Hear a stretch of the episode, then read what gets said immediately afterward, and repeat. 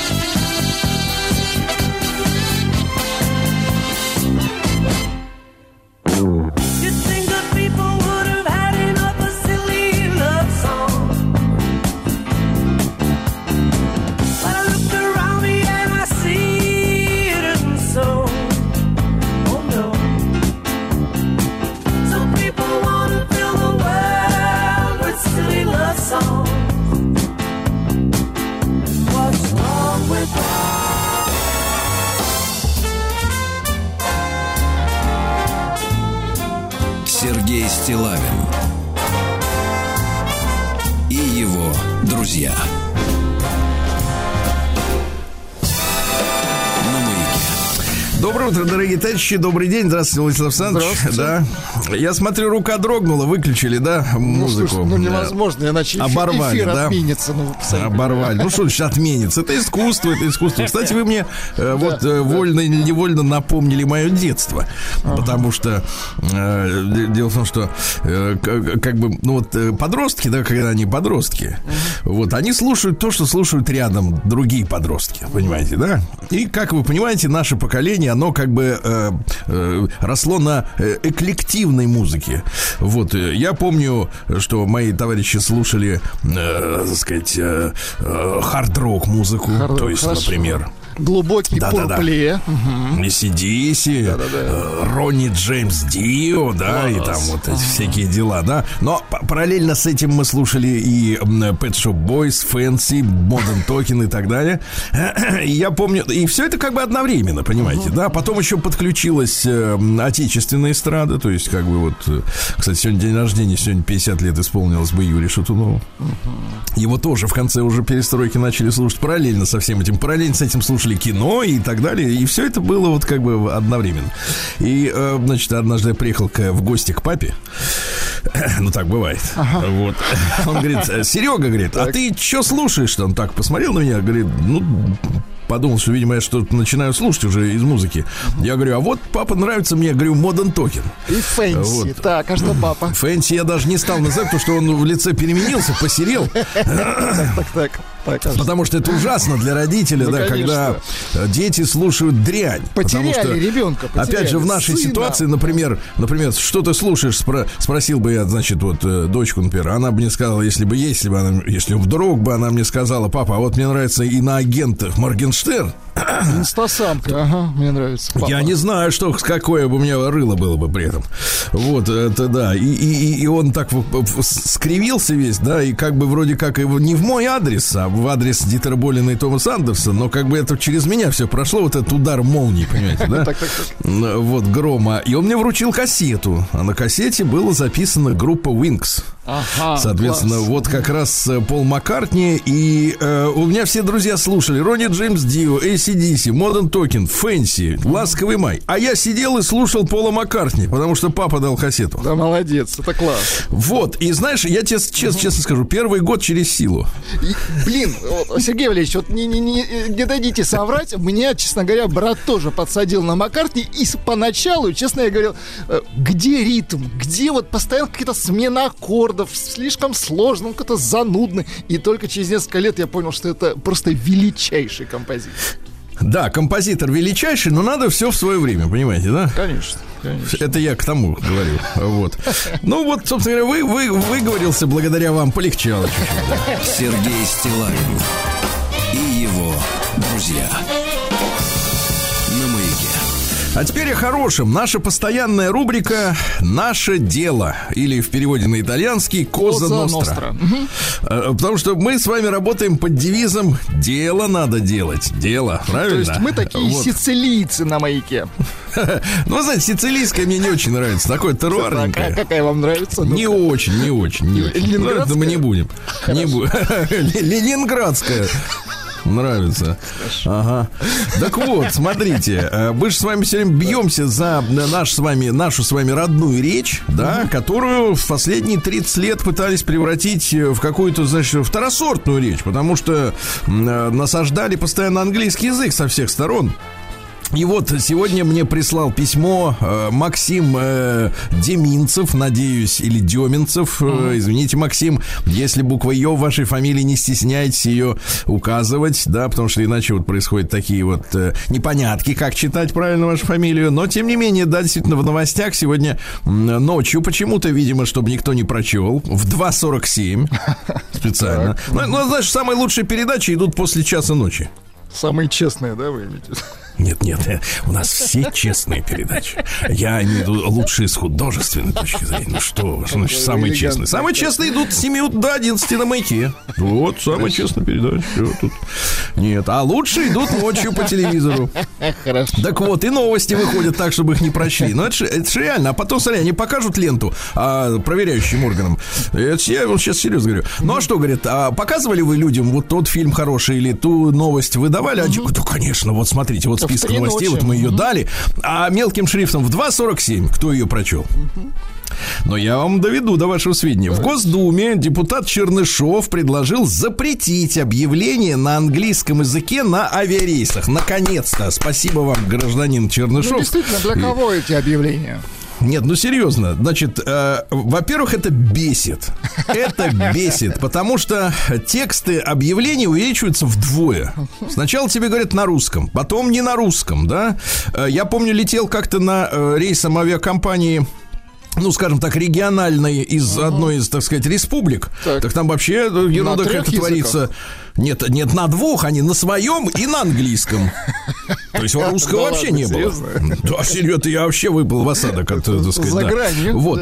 Задолбало, да, действительно, на английском языке. Я считаю следующим образом, что э, тексты, да, вот как бы письменная речь. Тем более, что, знаете, у английского языка есть такая специфика. Вот вы, это понятно даже по э, анализу песен, да, мы, по большому счету, половину слов в песнях не понимаем. То есть устная речь э, без письменного сопровождения, без субтитров там или просто Очень без... сложно вот, э, расшифровать. Согласен. очень сложно, да, про то, что произношение очень разное. Есть английский, американский, австралийский, английский, английский и, и международный английский, который, вот как я говорю, например, вам.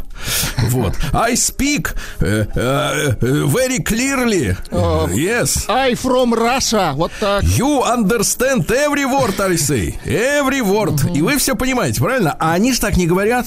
Они же говорят по-другому, поэтому, соответственно, особенно носители языка, а авиакомпании, они э, когда-то были богатые конторы, они заказывали вот эти, например, если ролики, да, например, с объявлениями, приси, э, так сказать, э, как там, э, с belts, э, вот что-то там с Belts, этим да, связано, да?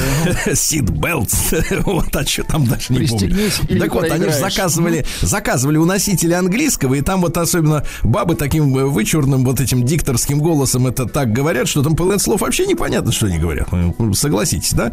Ну Вот, пусть в текстовом виде английский язык останется, например, там на схемах метрополитена, если вдруг какой-нибудь залетный, например, Ну, для турист, туристов, да, это нужно. ну, да, вот текст станет, пусть, пусть будет, но зачем нам речь? Зачем нам речь? Я в этой связи, Владислав Александрович, вам больше того скажу. Вот вы были в отпуске, а в это время не стало, э, значит, э, э, Володарского. да, вот, шикарно. как вы помните, замечательного нашего и коллегу, и переводчика. Я даже обратился с такой речью. Она для меня самого была таким парадоксальным открытием, но я в этом, честно говоря, все больше убедился. Хотел с вами поделиться еще раз, раз такое, такая история. Дело в том, что Володарский, как бы вам не показалось сейчас абсурдным мое заявление, спас русский язык от вот засилия английского. Потому что, смотрите, какая история-то произошла. У нас же в начале 90-х крякнулся, э, ну, весь кинематограф, да, вместе с э, профессиональным дубляжом. То есть вся киноиндустрия советская, да, она, соответственно, была обесточена, денег туда не давали, люди разбежались. А в Советском Союзе все фильмы иностранные дублировались, как вы понимаете, да, как и сейчас. Нет, ну, во-первых, да, Сергей Ильич, хлынули куча пиратских Да. э, Ну, послушайте, да, ну, да, да, смотрите. да, на английском, Смотрите, значит, э, в, в абсолютно колониях Запада, ну, в американских колониях, то есть я имею в виду какая-нибудь Финляндия, там Эстония и так далее, там, э, соответственно, фильмы показываются на языке оригинала с субтитрами. Поэтому зритель постоянно слышит э, речь белого господина. Постоянно, да, то есть именно речь, речь. И потихоньку даже самые тупые, которые, может быть, даже и не хотят, но эта речь начинает проникать в подкорку, фильмы нравятся, сюжет интересный, волей-неволей смотришь, и английский язык начинает втираться уже в мозг, понимаете, да? А Володарский вот этим своим гнусным переводом, да, вместе с товарищами, они фактически спасли нас на период, пока э, должен, должен был оклематься наш э, дубляж, да, профессиональный. Фактически вот этим переводом поверх английского текста они спасли наш язык, не дав нам перейти на субтитры. Г- Гнусавый Так что- перевод, ну хоть какой-то, да.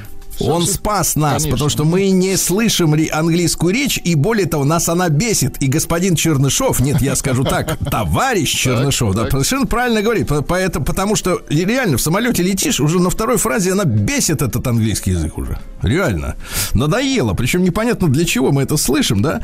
И, смотрите, пришло письмо в тему, давайте тогда уж я вам Сразу прочту. Дело в том, что начался новый учебный год, ведь, Владислав Александрович, вы понимаете, да? И вот пишет мне, пишет мне Сергей. Сергей Валерьевич, добрый вечер. Да, ну ладно. Всегда рад. Так Да, говорится. позвольте высказаться, потому что эмоции сейчас переполняют.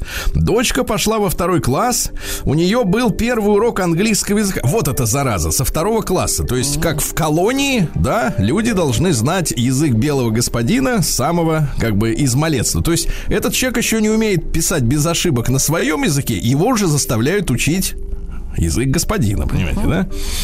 Супруга вечером говорит, что учительница по английскому молодая, неопытная и уже нашла для дочки репетитора. За это э, получила больших люлей, пишет Сережа. Вот видите, как, как на деревне дедушки, да, письмо.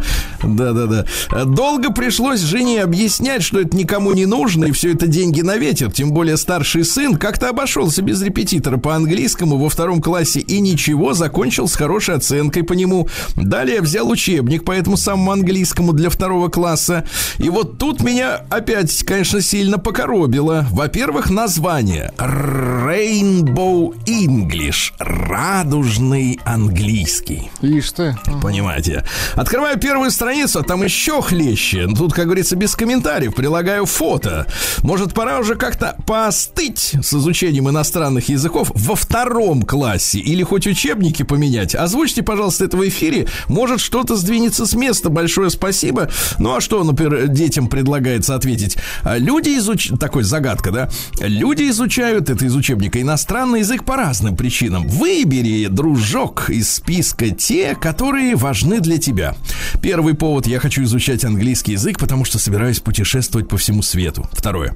Я смогу разговаривать с людьми из разных стран и рассказывать им о своей стране. Третье. Я люблю слушать и петь песни на английском языке. А, Четвертое. Мне интересно играть в компьютерные игры на английском языке. Э, Шестое, значит, пятое, вернее, этого хотят мои мама и папа. Дальше. Мне было бы интересно читать книги на английском языке. Мне хотелось бы смотреть мультфильмы и фильмы на английском языке. Понимаете, да? То есть готовят э, таких вот э, послушных, лояльных, да. Loyal это в переводе верный. Но у нас есть э, два слова. Есть верно, а есть лояльный. Согласитесь, немножко разный оттенок, да? Э, Такой вот э, колено преклоненности. Вот. Лояльно у нас это типа терпило, по сути. Ну, Ну да, да, да, терпила. Вот, э, конечно, другое, с да. этой историей надо завязывать. Потому что как только я эту тему поднимаю, например, в соцсетях, у тебя, например, в телеграм-канале Стилайн Today, на меня сразу обрушивается волна набежавших откуда-то, не, неизвестно откуда, они обычно не комментируют, это мне подсказывает, что, так сказать, дрессированные. Они сразу, да как вы можете, Сергей, английский язык или вообще иностранный язык, это, это неотъемлемая часть образования, без этого никак нельзя. Я говорю, ребята, у меня есть на эту тему, вот э, они говорят, что это развивает мозг. Мозг. Я говорю, ребята, у нас в стране более 100 народов. Правильно? Вот давайте, э, значит, э, ради укрепления дружбы между народами, уважения друг к другу, давайте пусть в школах, давайте учить, например, один годик или даже полгодика мы осваиваем, например, татарский, потом карельский, Потом, например, чеченский язык, правильно? Ну, для того, чтобы мозг развивался. Вы же говорите, что иностранный язык развивает, или вообще другой язык развивает мозг. Вот давайте, и, так сказать, э, полгодика поизучал, например, э, чеченский, и поехал в Грозный, на, надо сказать, на практику на неделю, правильно? Нет, люди с людьми по- на, на их языке по- поговорил, уважение выказал, да, опять же, потому что людям приятно, когда с ними разговаривают на их языке родном. Вот, это и для страны лучше, и для ваших мозгов лучше. Почему именно английский-то? Вот этот вопрос я с многоточием по повешаю, пусть он повисает в эфире, ясно? Вот так. ве- вешайте. Вешать будем.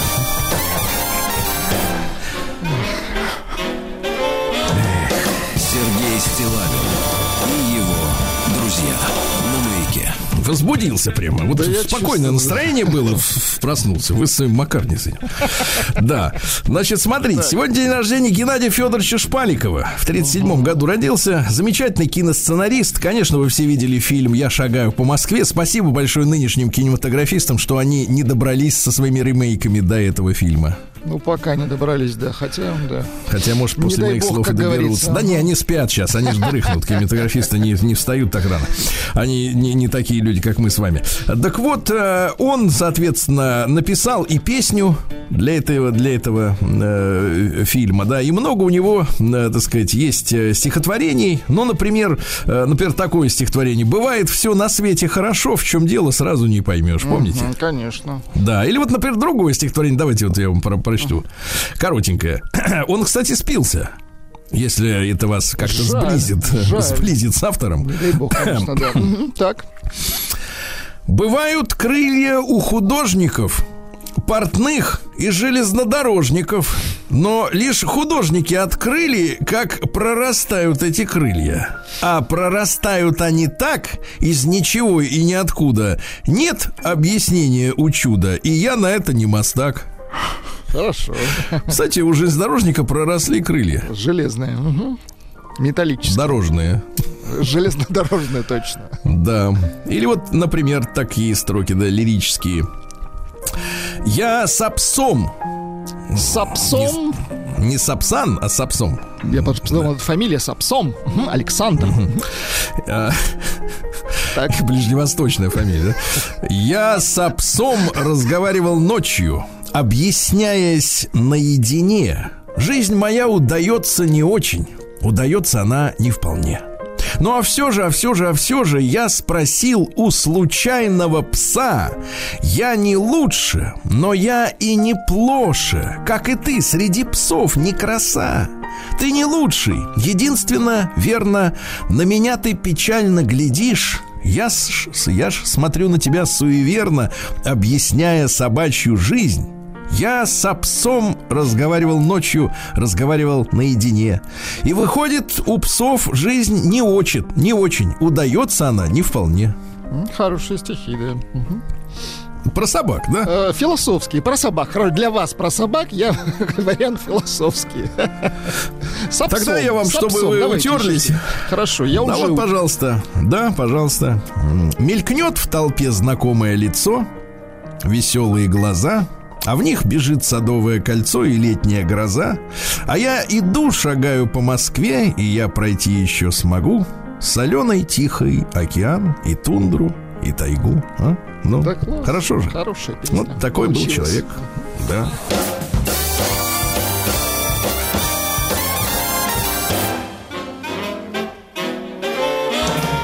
Сергей Стилавин и его друзья на. Ну что ж, товарищи дорогие, э, 6 сентября у нас уже сегодня, правильно, на календаре? Ну, Да, да. сегодня день подразделений по противодействию экстремизму МВД России. Поздравляем, товарищи офицеров. Да, да, да. Вот, э, сегодня день вооруженных сил Приднестровской Молдавской Республики. Там ведь сейчас, понимаете, этих э, гагаузов щемят, представляете? Напряженно там, Сергей Валерьевич. да. Напряженно, да. День явления Кришны э, у индуистов. Э, Говорят, что Кришна никогда не соприкасается с материей. Да? Ну Вот. А постоянно, значит, вот находится в духовном теле, состоящем из вечности, знания и блаженства. Представляете? Ловко, да. Да. Сегодня глобальный день поиска талантов. Ну как глобальный день поиска талантов? Это значит, э, давай поехали с нами в Америку, правильно? Там все таланты, да?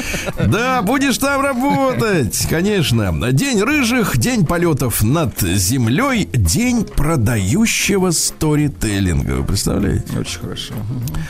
Ну что ж хорошего-то. Давайте вот это от этого слова избавимся. Давайте да, от слова продающего избавимся. Вот, точно. Да, великий, великий день кидания яйца. понимаешь? Сегодня день борьбы с прокрастинацией. Но мы откладывать не будем эту борьбу. Мы сегодня разберемся с психиатрической точки зрения, как бороться, товарищи. Да, потому что бывает так отложишь, что и не вспомнишь, что Слушайте, В отложил. советское время это называлось лень. Ну, а сейчас прокрастинация, видите, сколько букв. Значит, весомее стала проблема. Конечно. Да. И Сегодня Евтихий-Тихий, как вы понимаете. День должен быть безветренным. Вот. Если дождь, э, то это предвещает сухую осень, хороший урожай. Ну, посмотрим, как оно будет, да. Сергей Стилавин и его друзья. Э, В этот день в 1522 году завершилось первое кругосветное плавание, э, которое начинал Фернан Магеллан, но он не смог его закончить, потому что из 256 членов экспедиции, отплывших по документам, э, вот, вернулись только 18, при, прикинь. Да-да-да, кошмар.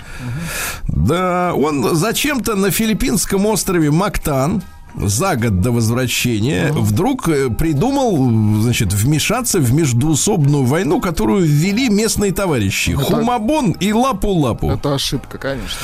А те подумали, давай-ка мы сначала этого укокошим, а потом сами разберемся. Вот Пришельца и- у кокошем. Да.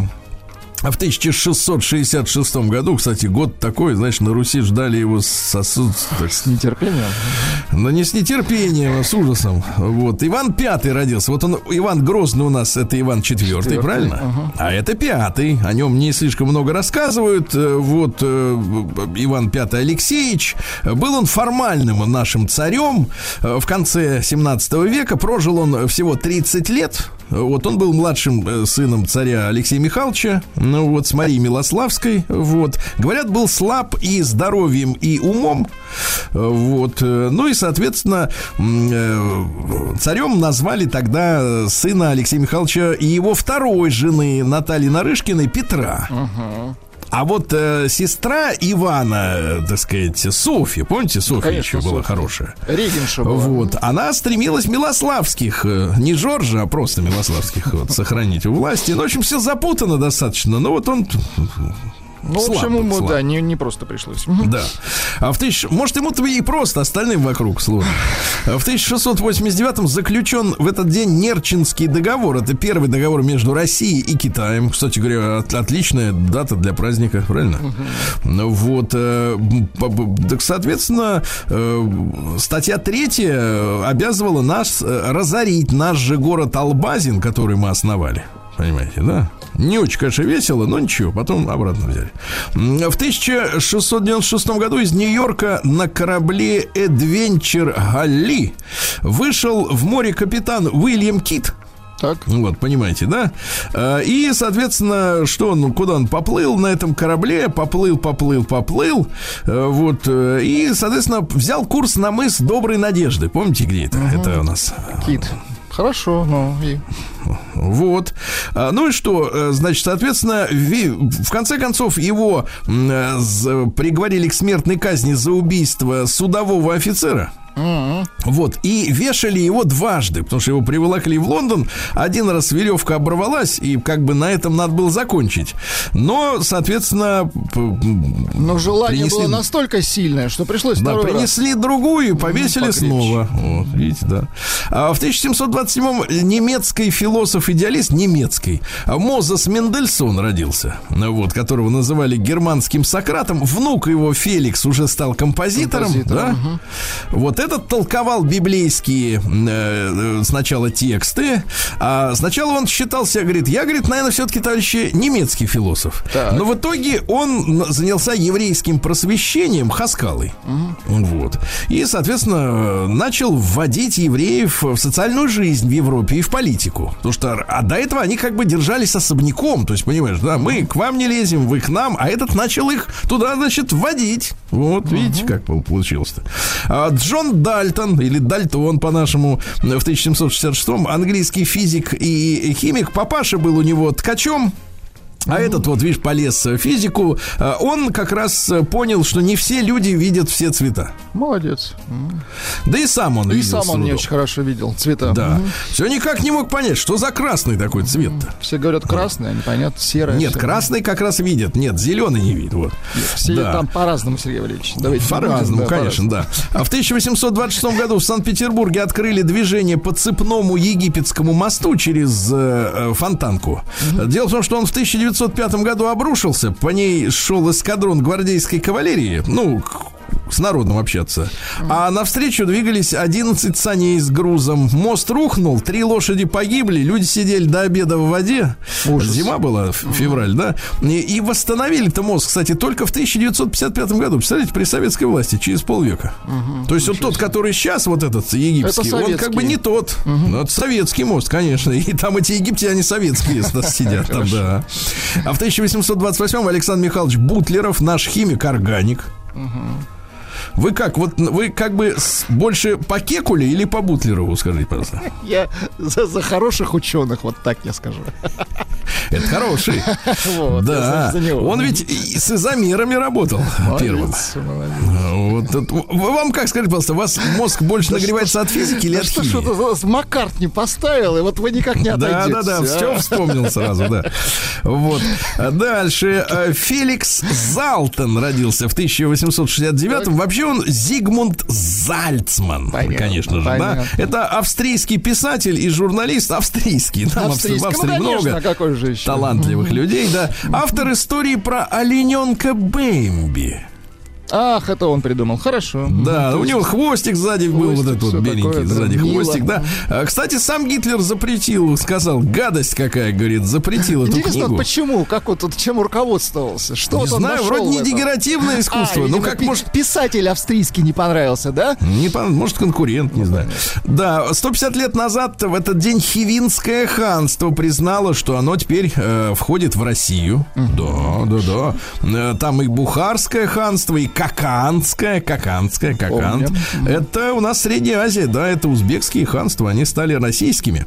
Вот не надо об этом забывать, товарищи, потому что наших там полегло немало. В 1876-м Джон Маклеод родился. Это шотландский физиолог. Сто лет назад, в 23-м году, ему дали премию Нобелевскую за открытие инсулина. Очень важная история. хорошо. Да.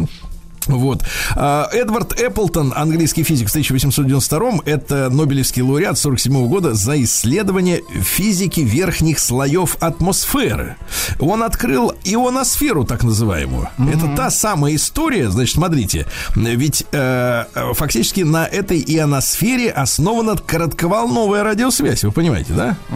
То есть мы им туда э, волну посылаем, она от ионосферы отражается, огибает Землю и попадает к американцам. И одна беда, у американцев нет коротковолновых приемников. Очень хорошо, что нет.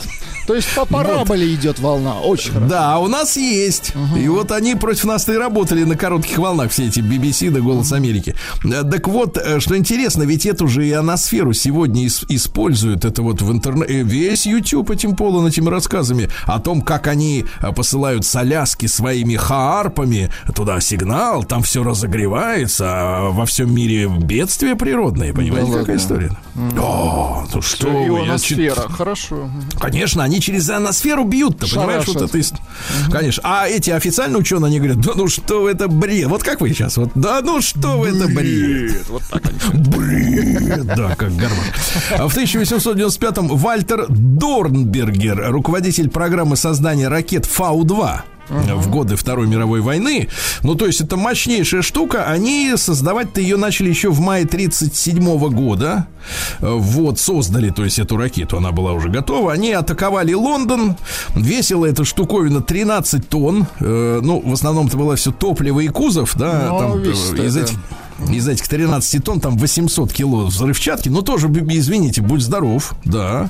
Он, кстати говоря, этот Дорнбергер, ведь он э, после войны работал советником министра обороны США, то есть нацистского преступника американцы взяли к себе Слушайте, они на работу. многих вывезли, как вот этих вот Да, вот конкретно этого. Да, да, да. Так он, смотрите, в 48 году, то есть получается юбилей, там, получается, 75 лет назад, да, он выдвинул идею разместить атомную бомбу на околоземной орбите, там, где спутники.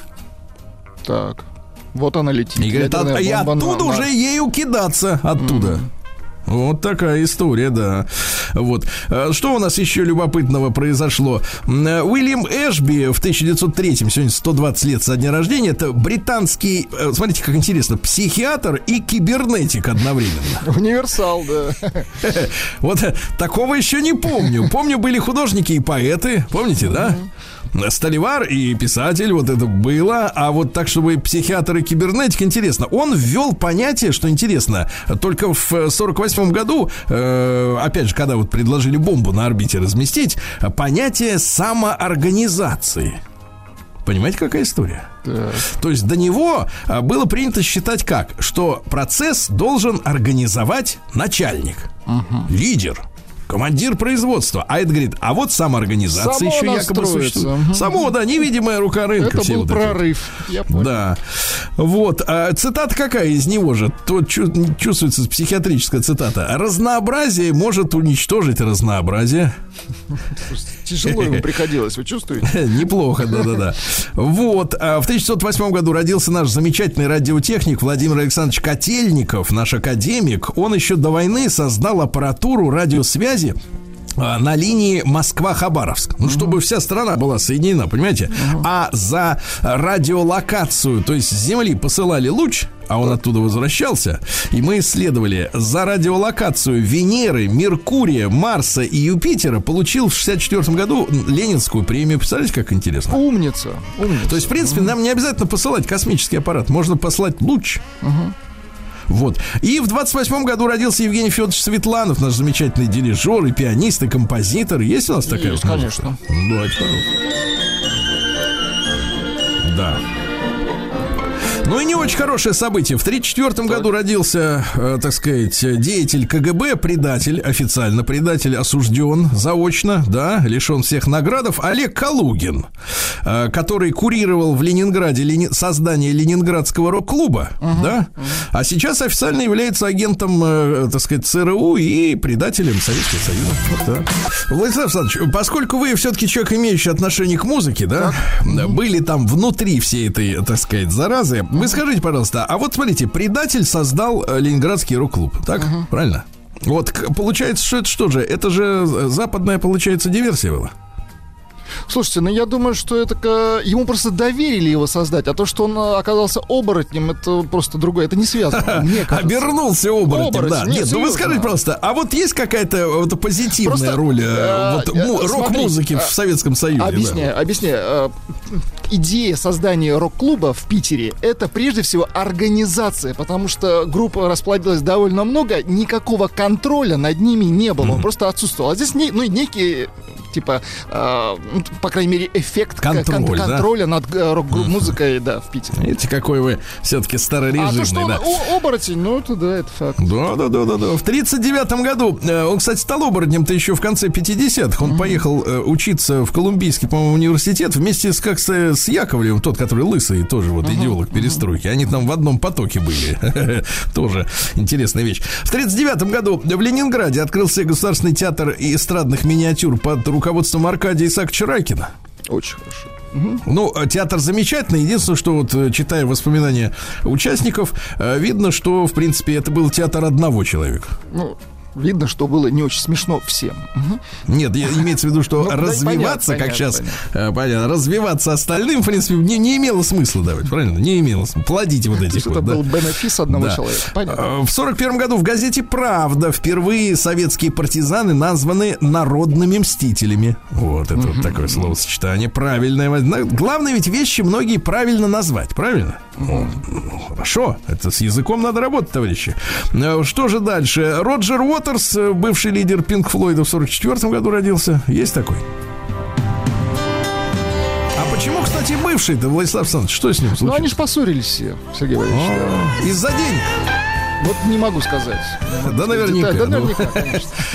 Какие-то. Вот, например, Харрисон с этим э, из-за женщины Нет, Патти у- Бойт. У Не Харрисона еще была обида, его немножко при это придерживали. Очень мало песен исполнял Битлз да, Харрисона именно, да-да-да. Да-да-да. Я про другой, ну ладно. А, Значит, э, в 52 году в Женеве подписана Всемирная э, конвенция об авторских правах. Вот зараза, да, вот это вот. Искусство же оно принадлежит народу. Помните наш лозунг? Лев Николаевич сказал, это божий дар. Вот как. И значит, он Да, и гонорар, от гонораров Да, отказался. да, это правильно. Да, а Советский Союз вот 50 лет назад э, к Женевской э, версии вот этой конвенции присоединился в 73 году, и вот понеслись эти авторские права, да. Э, Что у нас? В 55 году произошел Стамбульский погром, то есть вот, как бы говорится, в наше современное время, представляете, то есть громили греческое население города.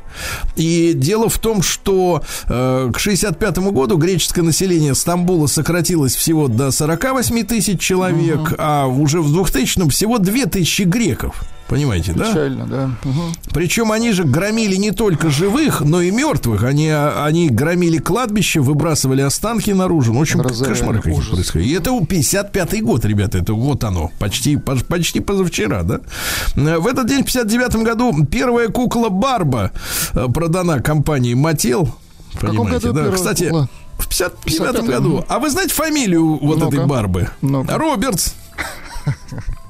Вот есть Рональд Макдональд, да, у него есть имя, а это, а это значит, соответственно, вот а, предшественницей, кстати говоря, стала м, так называемая Бильд Лили, а, героиня комиксов для взрослых, обратите внимание, из немецкой газеты Die Bild Zeitung, Die Bild, для дебилов. Вот, а, Бильд картина.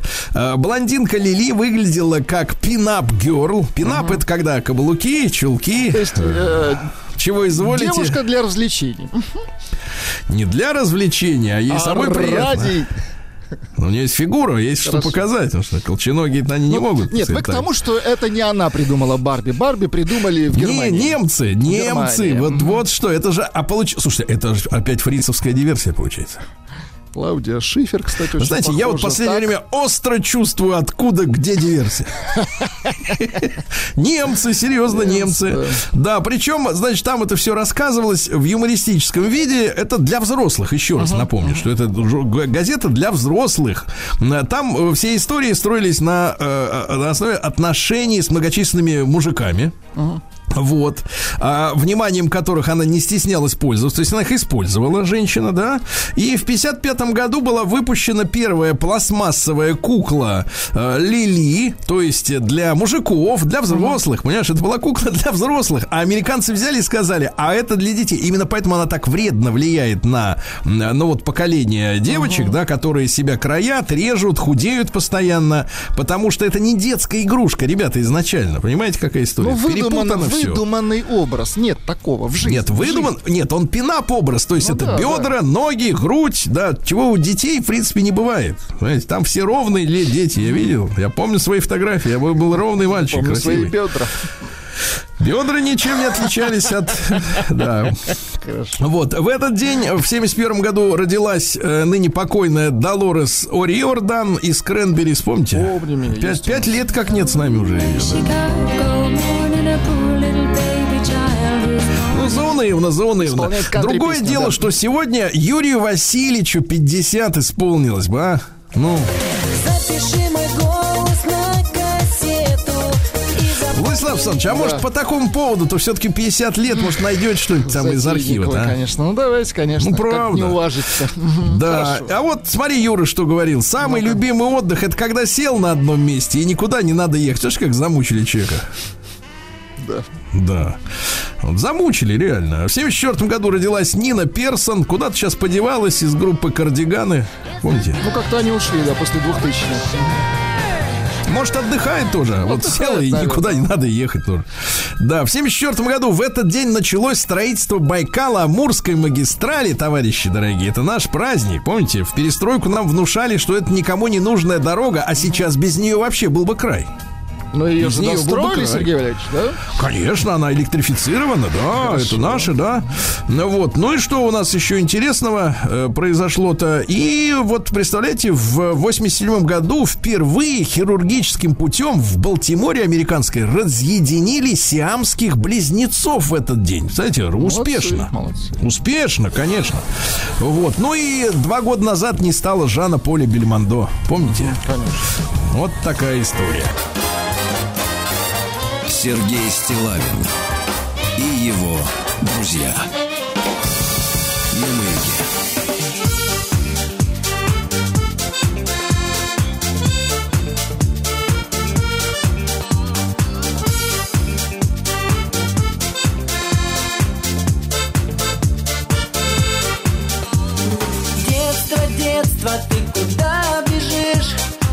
Детство, ты куда спешишь?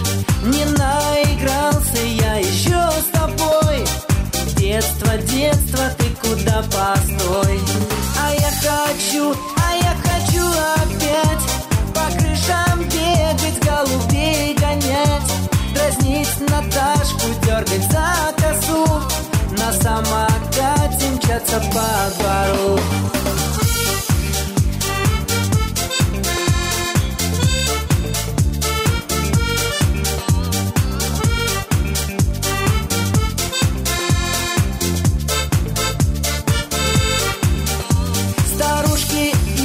Искоса на нас глядят Не узнают вчерашних забияк А мы с Наташкой по двору идем И нет нам дела больше ни о чем. А я хочу, а я хочу опять По крышам бегать, голубей гонять. Дразнить Наташку, дергать за косу На самокате мчаться по двору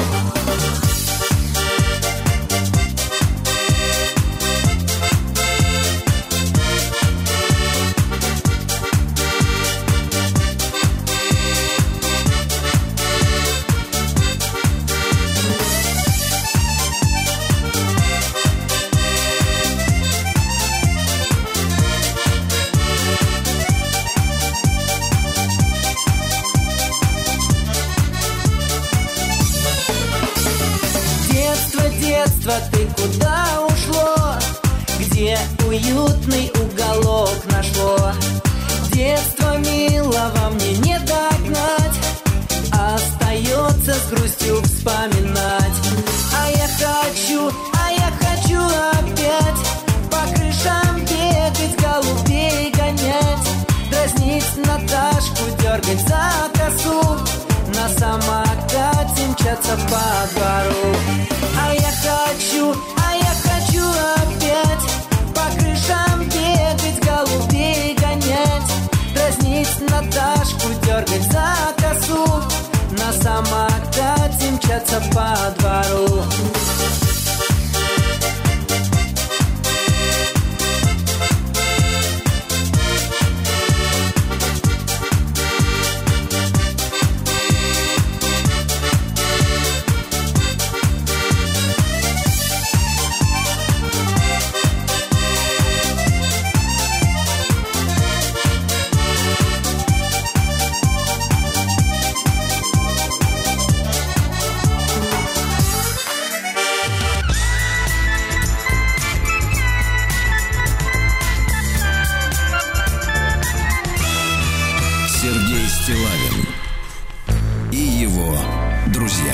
Дорогие товарищи, для тех, кто только что открыл э, уши, э, сегодня Юрию Васильевичу 50, поэтому мы эту песню и послушали, да? Выбор нашего звукорежиссера, чуть ли не выбор нашего шеф- шеф-повара, да. А, Слушайте, а какая погода в Новороссийске-то сегодня? а? Сергей Ильич, настоящее лето. Плюс 29 градусов. Класс. Чтобы песней своей помогать вам в работе, дорогие мои. Ну, естественно, новороссийцы. В Новороссийске Росгвардия помогла женщине, которая почувствовала себя плохо от жары, вот от этой жарищи, да. 41-летняя женщина сидела на земле, держалась за голову. У нее закружилась голова, ведь могли подойти кто попало к ней. Но подошли настоящие мужчины. Росгвардейцы усадили ее в патрульный автомобиль и отвезли в больницу, где ей стало полегче. А, в Ну, больницу я имею в виду. Хорошо. в больнице стало полегче.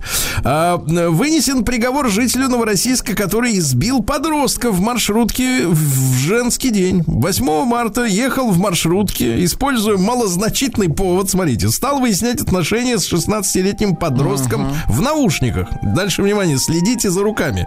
Мужчина подтянул несовершеннолетнего за воротник куртки и несколько раз ударил его кулаками в лицо, при этом держал за куртку. Знаете, какая ловкость? Слушайте, 8 Условный марта. срок супер, на год. супер свежая новость. Мгм. Да. А в Новороссийске росгвардейцы задержали женщину, которая подозревается в кражах из торговых центров, обносила бутики. Обносила. Заходила внутрь, прятала товар в сумку, а дальше, внимание, Владислав Александрович, для дестабилизации работы магнитных противокражных Так. датчиков обматывала вещи фольгой. Отвратительно. А говорят, голове не помогает, а датчикам помогает. Видите, как Фольга, история? надо попробовать. Так. Да, да, надо попробовать, но аккуратно. Значит, спасатели сняли с горы колдун отдыхающего. Он туда залез, а слезть уже не может. Психический. Мгм. Вот, да, переоценил. А В Новороссийске врачи городской больницы номер один нашли в организме пациента клубок из глистов. Дело в том, что обычно глисты сидят в тонкой кишке, а у него выбрали другое место для обитания. Мужчина обратился за помощью, потому что у него болел живот, и он ходил, так сказать, э, в отхожее место более 20 раз в сутки. Можете себе представить? Тогда врачи залезли и увидели клубок. Понимаете, да. Вот, ну о хорошем давайте. Новороссийские врачи при помощи магнита вытащили из глаза мужчины металлический предмет. Он косил триммером траву. Товарищи, всегда надевайте очки. Конечно. Специальные. да, да, В один из мо- момент неизвестный предмет, он, видимо, напоролся там на камень или еще на что-то, что-то. Кусочек отскочил прямо в глаз, почувствовал сильную боль, говорит, ничего не вижу. Достали из глаза магнитом. Молодцы, что Ну и давайте да. Совсем о хорошем для вас, Владислав Александрович. Э, Новороссийские спасатели поймали троих летучих мышей в многоквартирных домах. Они прятались за батареей. Местные спасатели говорят, что не обижайте мышей, они хорошие, их надо выпускать в, в пространство, в их, так сказать, да. И, наконец, в Новороссийске вручили ключи от квартир деткам, сиротам и детям, которые остались без попечения родителей в новом жилом комплексе. Представляете, 58 квартир купили. Очень хорошо. Сергей Стилавин На маяке. Так, ну что же, оказывается, большинство россиян грустят, когда заканчивается лето, и они пытаются его продлевать. Вот. Секундочку, а как? За деньги, Сергей? Ну, теперь за деньги, да. Так вот, э, больше всего, сильнее всего тоскуют по лету в Новосибирске, это номер один, вот эпицентр, в Питере и в Нижнем. Вот это три города, где больше всего. Значит, чтобы продлить лето, записывайте, товарищи новосибирцы. Надо носить льняную одежду, и оно само себе продлится, А калиш, я вам так скажу, носить. Ага.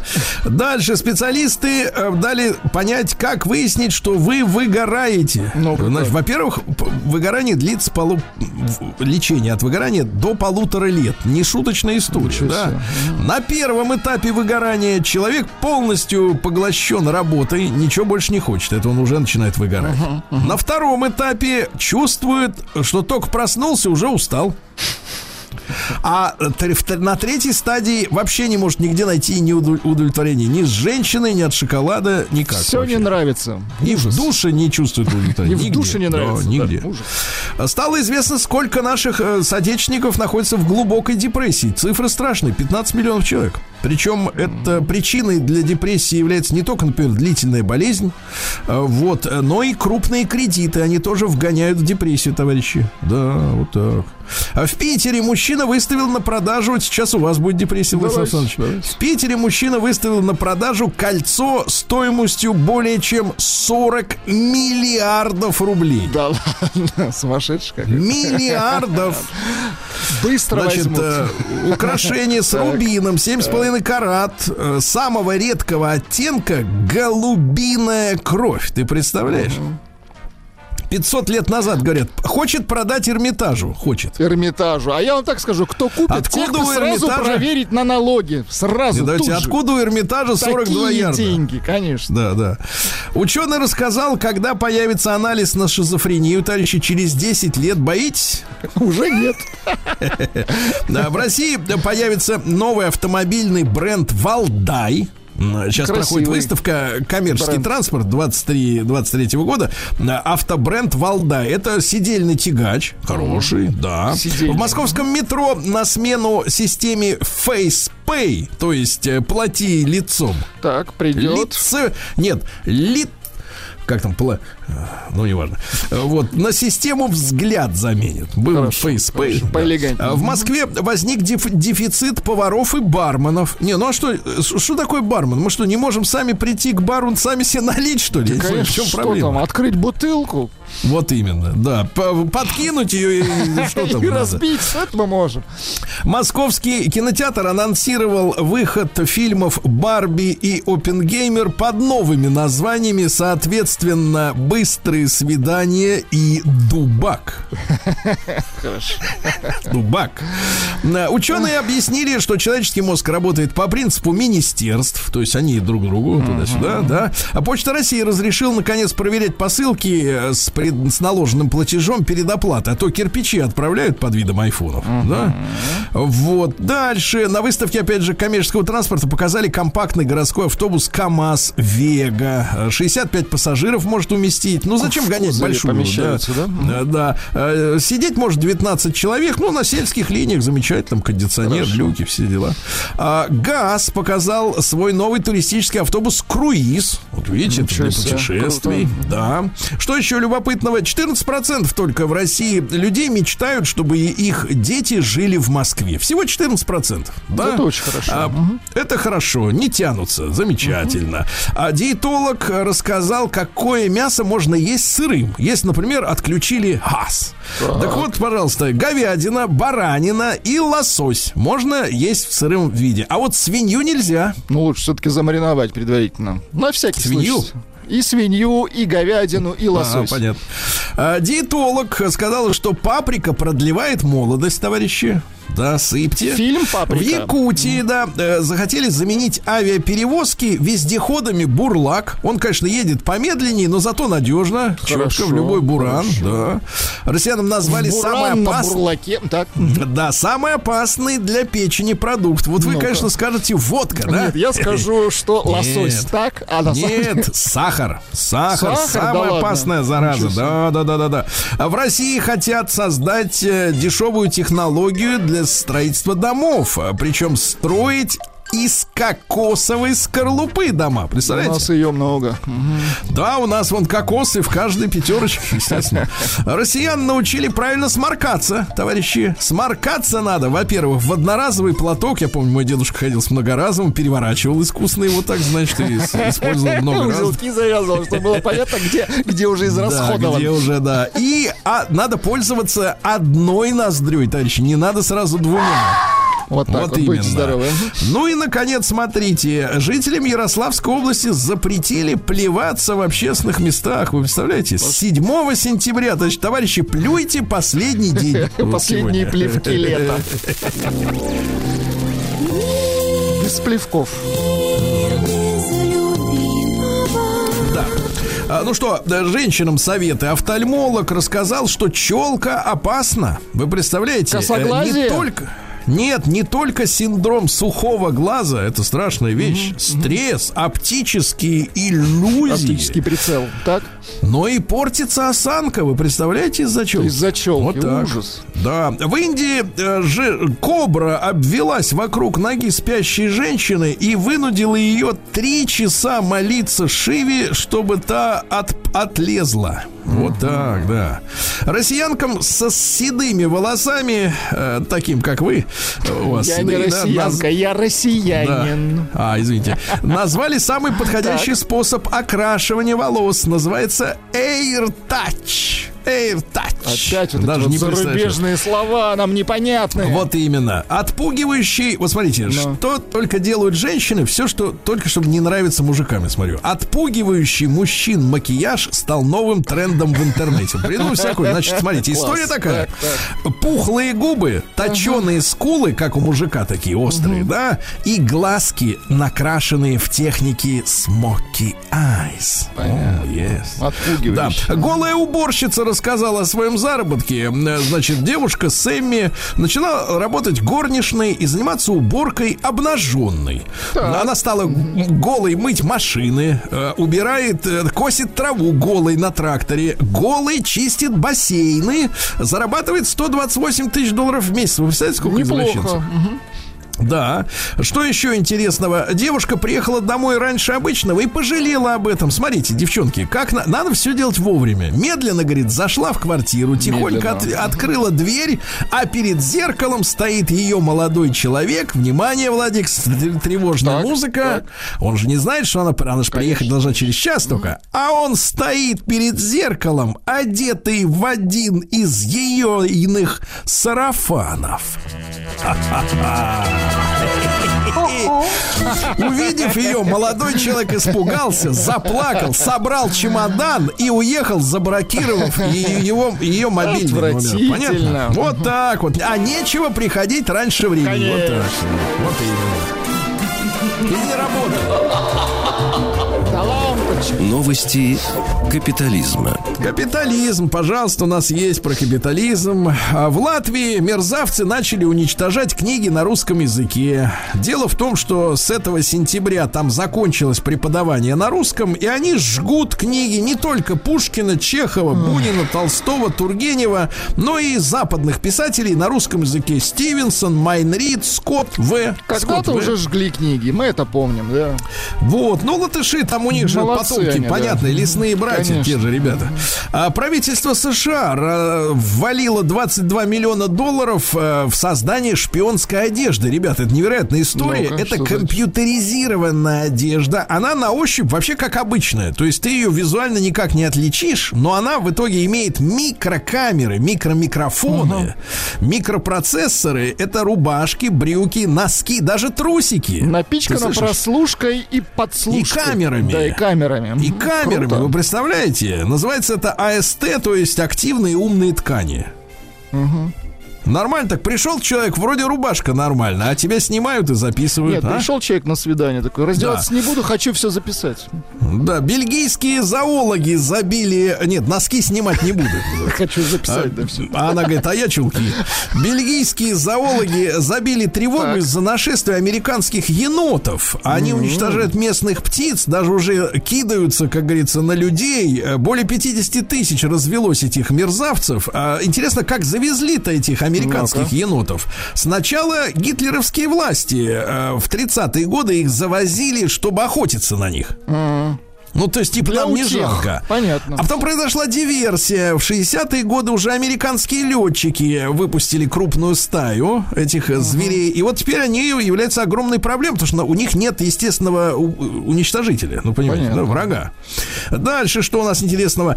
А, Индия хочет вернуть себе древнее название. Называется Бхарат. Ну, конечно, им же англичане название-то оставили. Конечно, Индия, индейцы, Индия. индейцы. Что это такое, да? Что интересного? Американский журнал сообщил, что фонд Сороса переносит свою деятельность на глобальный юг. Слушай, неужели отлезет эта гнида, И слава богу. а? Говорит, хочет отлезть на глобальный юг, да.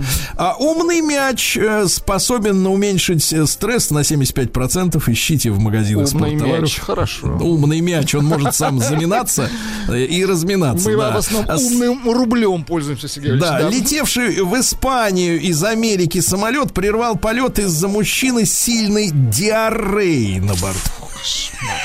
Что это такое? Открывали с опаской люки, открывали с опаской люди, да, н- да. А мужчина удлинил себе конечности и почувствовал себя счастливым. Хорошо. Хорошо. Ну и, наконец, о плохом, товарищи, о плохом. Давайте, опасно. А, Сексолог назвал параметры привлекательных мужчин, дорогие друзья. Оказывается, обхват талии. Обхват, ну, это Обхват. имеет отношение к общему весу. Если у вас, товарищи, талия э, б- ширше, ширше, ширше. чем 94 сантиметра, то вы для женщины уже не привлекательны. Это Вот так. фашизм. Точно, это цифра фашизм. Вот.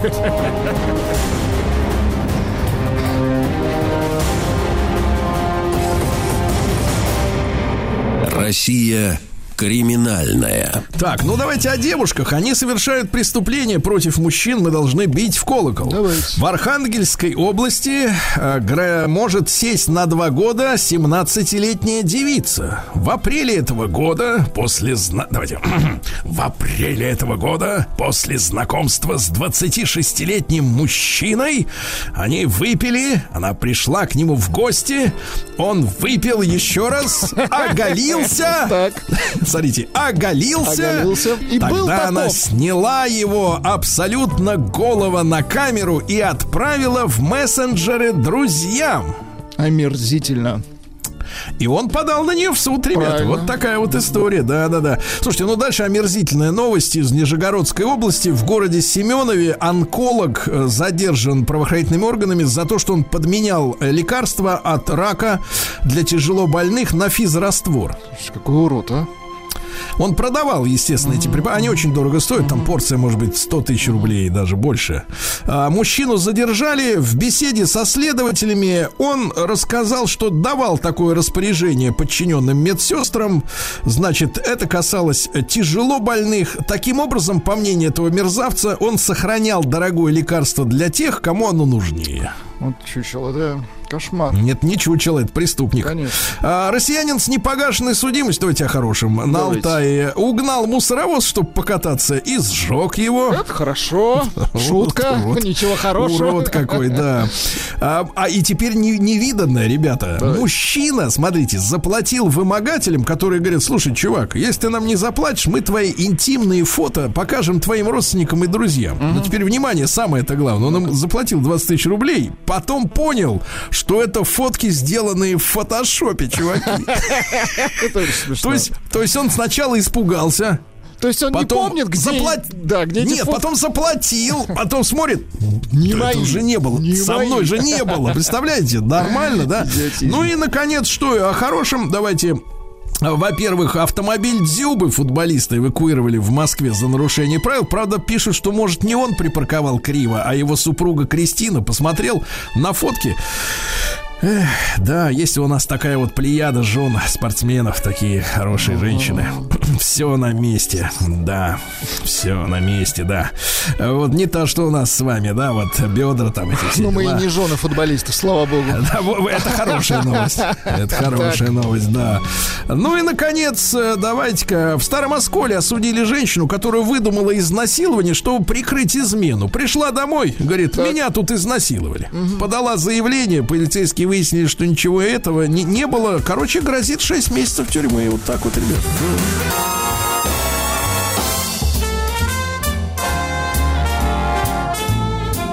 Сергей Стилавин и его друзья.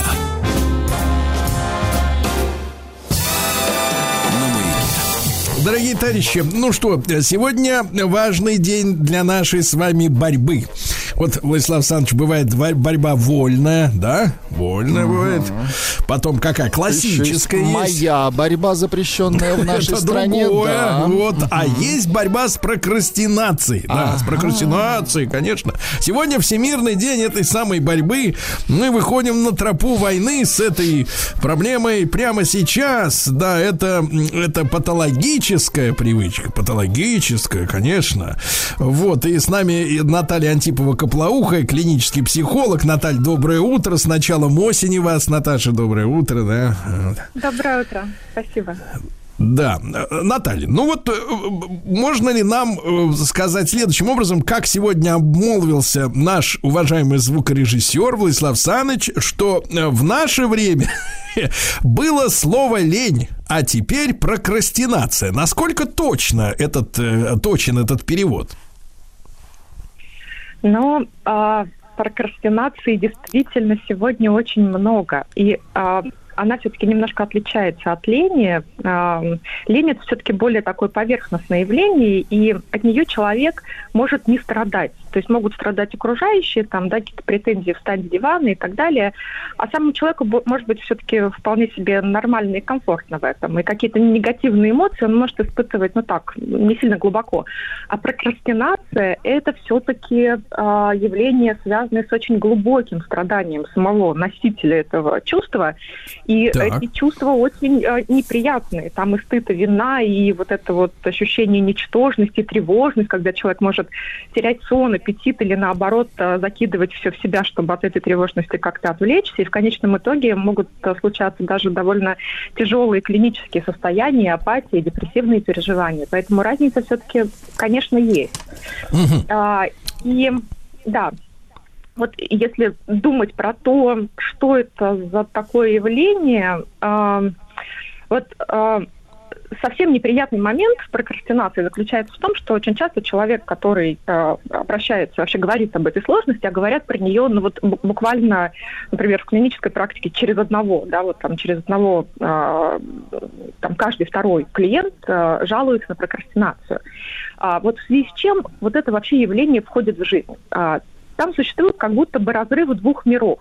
То есть мира реального и скрытого от нас мира психического. То есть я хочу что-то, а, но не могу сделать. Мы берем из реальности, а, а вот, вот эта вот н- невозможность, она связана с психическим. То есть что-то в психическом мире происходит такое, что не доходит до уровня осознанности, но тормозит наше вот это проявление в реальном мире, когда мы Так, так. не можем или на физическом, или на мыслительном уровне Так, что-то На- сделать. Наталья, Наталья, я чувствую, чувствую, как из динамика пошел гу- густой туман. Э, Вот это самое, так сказать, ничего не вижу. Вот, ничего не понимаю. Значит, можно пример? Э, Такая вот это психически, Да. физически, это очень непросто, Наталья, с утра вот это понятие. Давайте-ка на Да, примере, ну, например. да, да, да.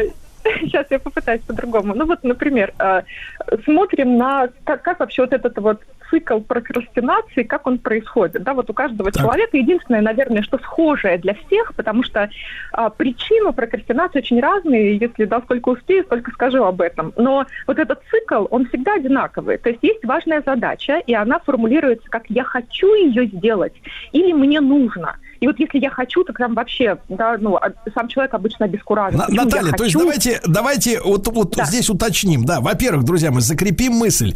Лень – это здоровое чувство. У вас нет никакого раскаяния, да, никакого ощущения самоничтожности какой-то, да, вот э, э, негатива. Да, близким может быть не в кайф, но самому человеку хорошо, и это здоровое чувство лени, правильно, да? Вот. А прокрастинация, да, еще раз, Наталья, вот тут важно понять, от, э, чело- у человека есть у самого желание. Не то, что, например, подошла к нему Да. жена и говорит, мне нужны новые колготки, заработай мне на них, да, или, например, нам надо поехать на море, или еще что-нибудь она хочет, да, это внутреннее желание человека, правильно? Это он сам хочет а, а чего-то. вот, а вот, С- Сергей, вы, кстати, как, как всегда, смотрите в корень и чуть дальше. Я немножко к колготкам вернусь попозже, а, но да, человек хочет сам. Он хочет или осознает важность. Это всегда уровень осознанности. Но дальше происходит некий сбой. Я не могу. Вот что-то мне мешает, что-то не складывается, что-то отвлекает. Или я переключаюсь на какую-то другую задачу, которую я тоже осознаю как менее важную. Я не знаю, там все студенты вместо того, чтобы читать важную книжку, начинают уборку дома, например. Да? Дальше я перехожу к стадии борьбы с собой, с вот этим невидимым врагом.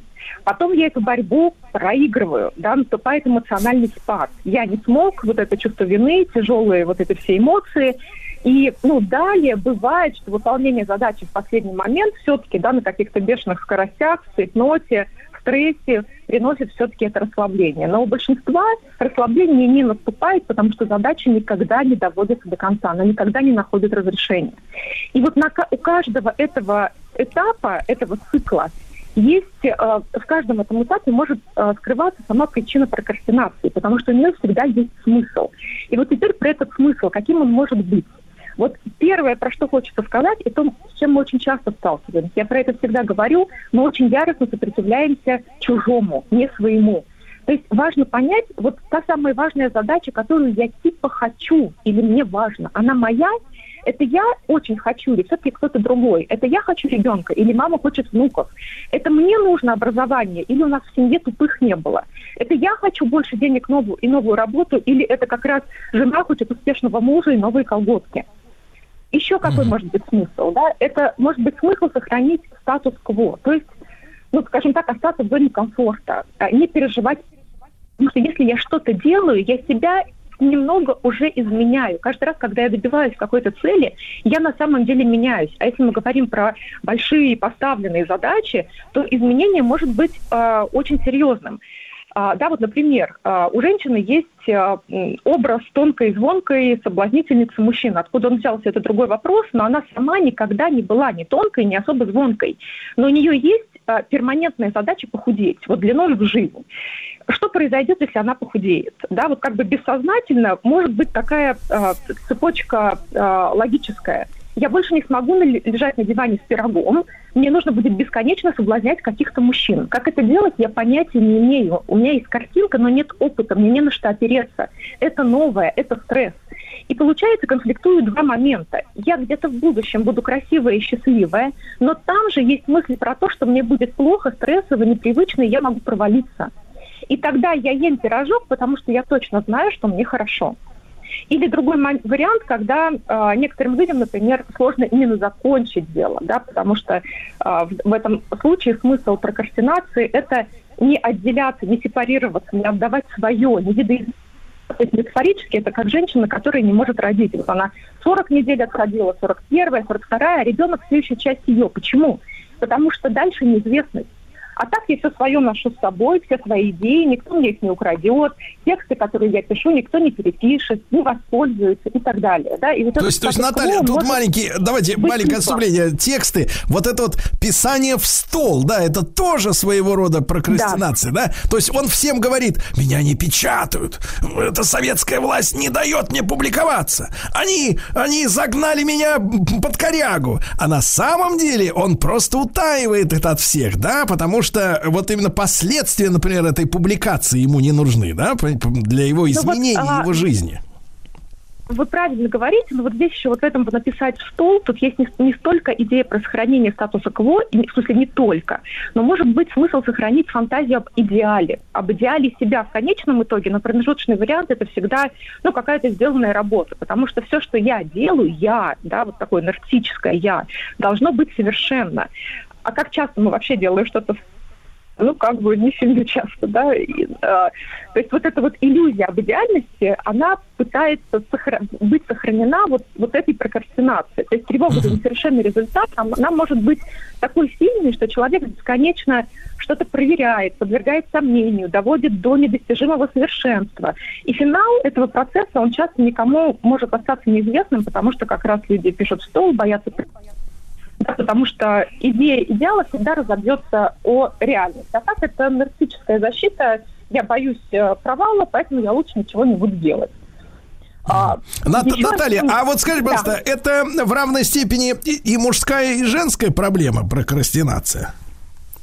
Абсолютно и мужская, и женская. Я бы сказала, что там есть разные сферы. а, ну вот, так, чего эта прокрастинация касается. То есть а, мужчины могут больше делать а, ставки на вопросы, связанные с деньгами, с властью, с успешностью. Женщины больше могут делать ставку на внешность, на то, как выйти замуж, на то, как родить ребенка, на то, как а, быть независимой от мужчины и так далее. Но а, подвержены а, этому явлению все примерно в, разной, в равной степени. То есть сферы приложения разные. Наталья, Вот. какая-то есть у нас м, есть у нас представление о динамике этой проблемы? Она, кстати, считается прокрастинация каким-то заболеванием, это диагноз, э, либо это пока на уровне, как бы так сказать, вот э, специалистов вашего класса? Ну, то, что, то, что мы обсуждаем, это все-таки мы говорим про здоровых людей, которые подвержены этому явлению, но, а, скажем так, а, отдельные моменты, с- связанные с прокрастинацией, а, признаками а, неких расстройств психических, да, когда у человека, например, есть а, сложности с а, контролем времени, он его а, чувствует плохо, да, или а, действительно вот эта вот а, невозможность, такая цикличность, когда а, прокрастинация связана не столько с самим делом, которое человек не может закончить, а циклами, которым подвержен человек. То есть у него а, случаются такие циклы, когда он не может ничего делать. Он может в этот момент только лежать, находясь в некой депрессивной фазе, и там уже ни о каких а, достижениях речи а, быть не может. Вот. Наталья, а Да. динамика существует Да. какая-то вот на вашей, на вашей практике? Таких людей становится больше или это как бы так не- неизменная какая-то величина в обществе? А, ну, знаете, мы а, все оказались в, ну, столкнулись с этой динамикой, динамикой в смысле повышения этого явления катастрофически во время ковида. А, ну, очевидно, почему это произошло, да, потому что, в общем, люди оказались э, в непривычной для себя среде, они перестали, э, перестали работать э, прежние понятные стимулы для того, чтобы выполнять работу вовремя, для того, чтобы вообще что-то делать. Да, и вот здесь прокрастинация, конечно, расцвела бурным, буйным цветом, и действительно она вышла на первые строчки по запросам, когда люди не справлялись просто с какими-то простыми жизненными обстоятельствами. Но в целом э, прокрастинации способствует, конечно, так называемое э, нарциссическое развитие общества, когда человек э, перед человеком ставится сверхзадачи, когда его ориентируют на очень э, высокие результаты, когда э, и мужчина, и женщина должны быть э, и умными, и красивыми, и успешными, и с семьей, и да, вот куда ни глянь, у них все должно быть замечательно. И когда задача больше э, реальности, и она ни, никак не соотносится с реальностью, очень сложно себя в это встроить, и очень сложно вообще приступить, потому что да, ну, масштаб задачи, он может э, являться вот корнем этой прокрастинации, угу. потому что... Понимаю, понимаю. Ну, то есть, то есть достигаторы, так называемые, они в эпицентре схватки находятся. Наталья Антипова-Коплауха, клинический психолог, сегодня день борьбы с прокрастинацией. Дорогие товарищи, итак, мы сегодня, э, ну, как бы я так провозгласил борьбу с прокрастинацией, а теперь-то, собственно говоря, и быть, включаю даже и заднюю, потому что, а что с ней бороться, если подсознательно, получается, человек не готов э, к результату, который э, он откладывает, да, получается так. А вот что касается лени, я еще раз зафиксирую эту мысль, дорогие друзья, если от вашей лени плохо только окружающим, а вам самому хорошо, комфортно, спокойно, сытно, тепло, значит, вы абсолютно нормальный, здоровый человек, все, тревогу бить не будем. Но, возвращаясь к прокрастинации, которая в наше время, когда пропагандируется, э, ну, скажем так, э, абсолют, некое, некий такой идеальный человек, да, который все успевает, везде успешен, успех, да, вот это вот мы уже т, т, лет 30, я слышу про этот успех постоянно со всех щелей. Э, с нами Анта, Наталья Антипова-Коплауха, клинический психолог. Наташ, так вот, а мы э, в, такой, в таком ключе, да, мы как, как помогаем, как специалисты помогают человеку, который приходит с жалобой жалобой на свою прокрастинацию, вы его как бы э, лечите, извините, э, путем э, объяснения того, что вот эти цели, они для него ложные, и они ему по большому счету и не нужны. Через, вот, вот через этот окольный путь вы а, снимаете, как говорится, боль душевную у человека. Ну, все, конечно, очень индивидуально. Сейчас скажу дежурную фразу, но она, к сожалению, будет максимальной правдой в данном случае, потому что э, бывает, что человека вообще ни от чего не нужно лечить, потому что ему нужно помочь просто признать какие-то вещи, когда есть такие, например, вот адреналиновые прокрастинаторы, которые вообще весь смысл в том, чтобы раскачать себя. То есть, когда вот они могут делать что-то, когда сроки горят, э, да, там, э, только вот через адреналин да, через опасность не справиться. Да, вот э, их не нужно ни от чего лечить, им важно э, посмотреть на себя с этой стороны, признать эту сторону, а само чувство вины и дискомфорт у них может возникать от э, каких-то социальных установок, когда ну, там, работать нужно долго, серьезно, сильно, это нужно с утра до вечера и так далее. Они живут по-другому, и, как правило, они справляются с этой жизнью, в общем, очень неплохо. Это довольно успешные люди, как правило. Поэтому все зависит от задачи. Но э, если уж человек чувствует, что у него есть э, какая-то сложность, а повторюсь, в случае с прокрастинацией это всегда так. Человек знает, что он прокрастинирует, он знает, что он откладывает все на последний момент, он от этого мучается. Очень важно самому человеку, неважно, с терапевтом или э, там, просто самому себе помочь таким образом, чтобы определить то, какой смысл, э, какой основной посыл носит эта прокрастинация, потому что она может быть разной в зависимости от задачи. То есть счета вы не выполняете, не оплачиваете, допустим, допустим, там третий месяц, потому что бессознательно ждете наказания, а работу новую не начинаете искать, потому что боитесь, что все узнают, что не такой уж вы специалист. То есть важно понять, против кого, против чего вы протестуете, чего боитесь.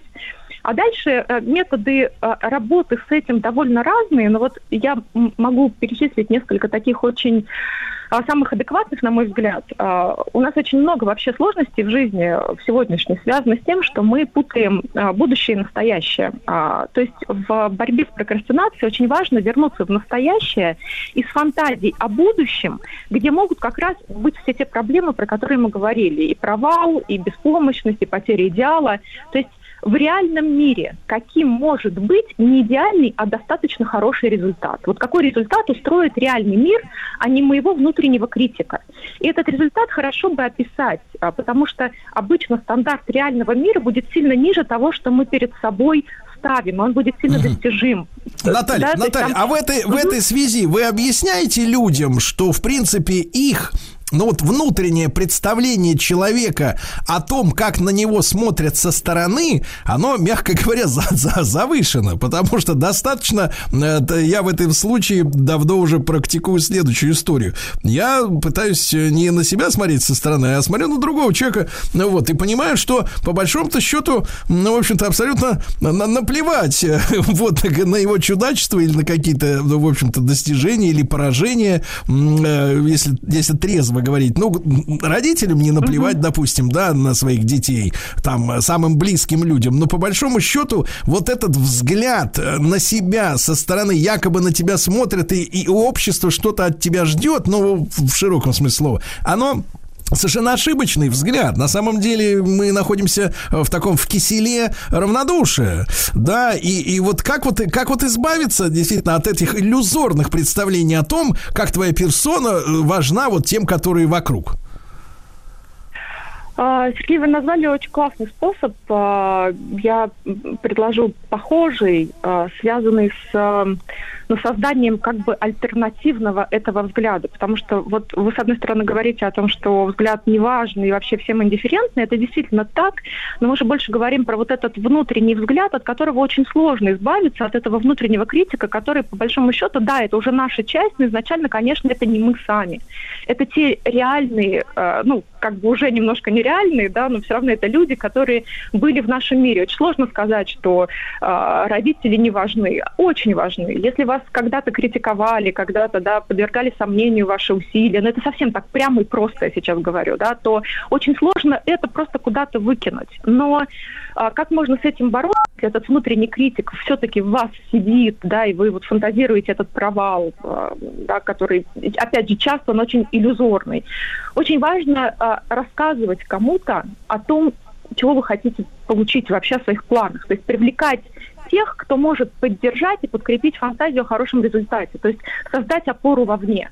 Вот когда вы говорите про то, что вы смотрите, как бы выходите из позиции себя самого и пытаетесь другими глазами посмотреть на то, вы делаете фактически то же самое. То есть важно искать поддержку у живых людей. Это друзья, сообщество, люди, которым элементарно даже так-то воспитание не, по- не позволит вашу инициативу э, на корню зарубить, да, и как-то негативно о отзываться. Это очень важно. Но вот этот взгляд критика этого внутреннего просто выкинуть, ну, я бы, наверное, даже сказала, невозможно. Вот в этом большая Невозможно. проблема. Но будем к этому стремиться, правильно?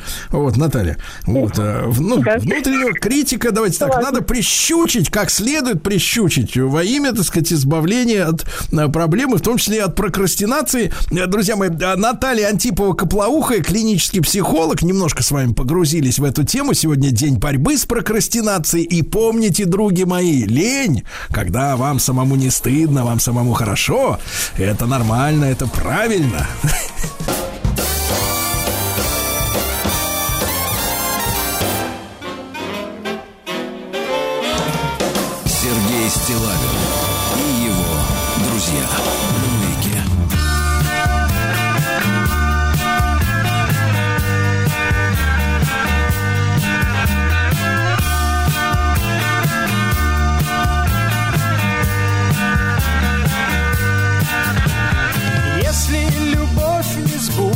Сбудется, ты поступай как хочется, и никому на свете грусти не выдавай.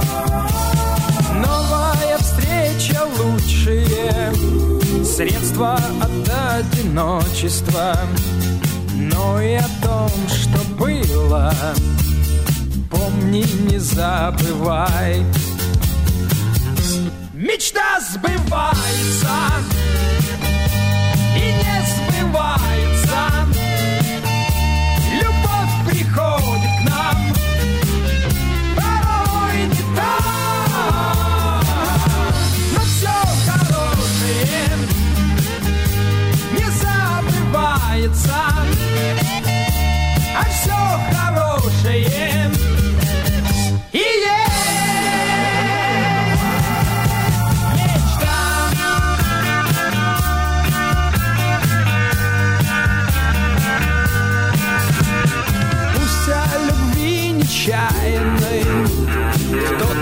сказать осмелится, если поверишь в это, сердце не закрывай.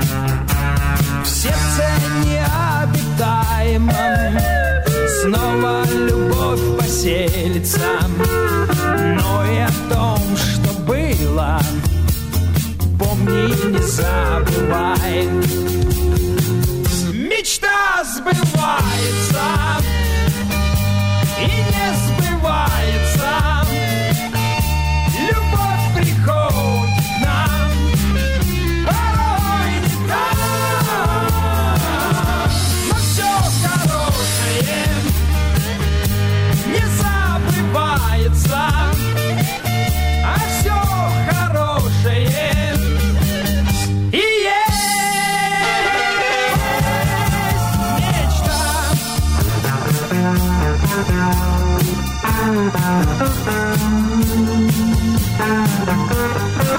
Холодные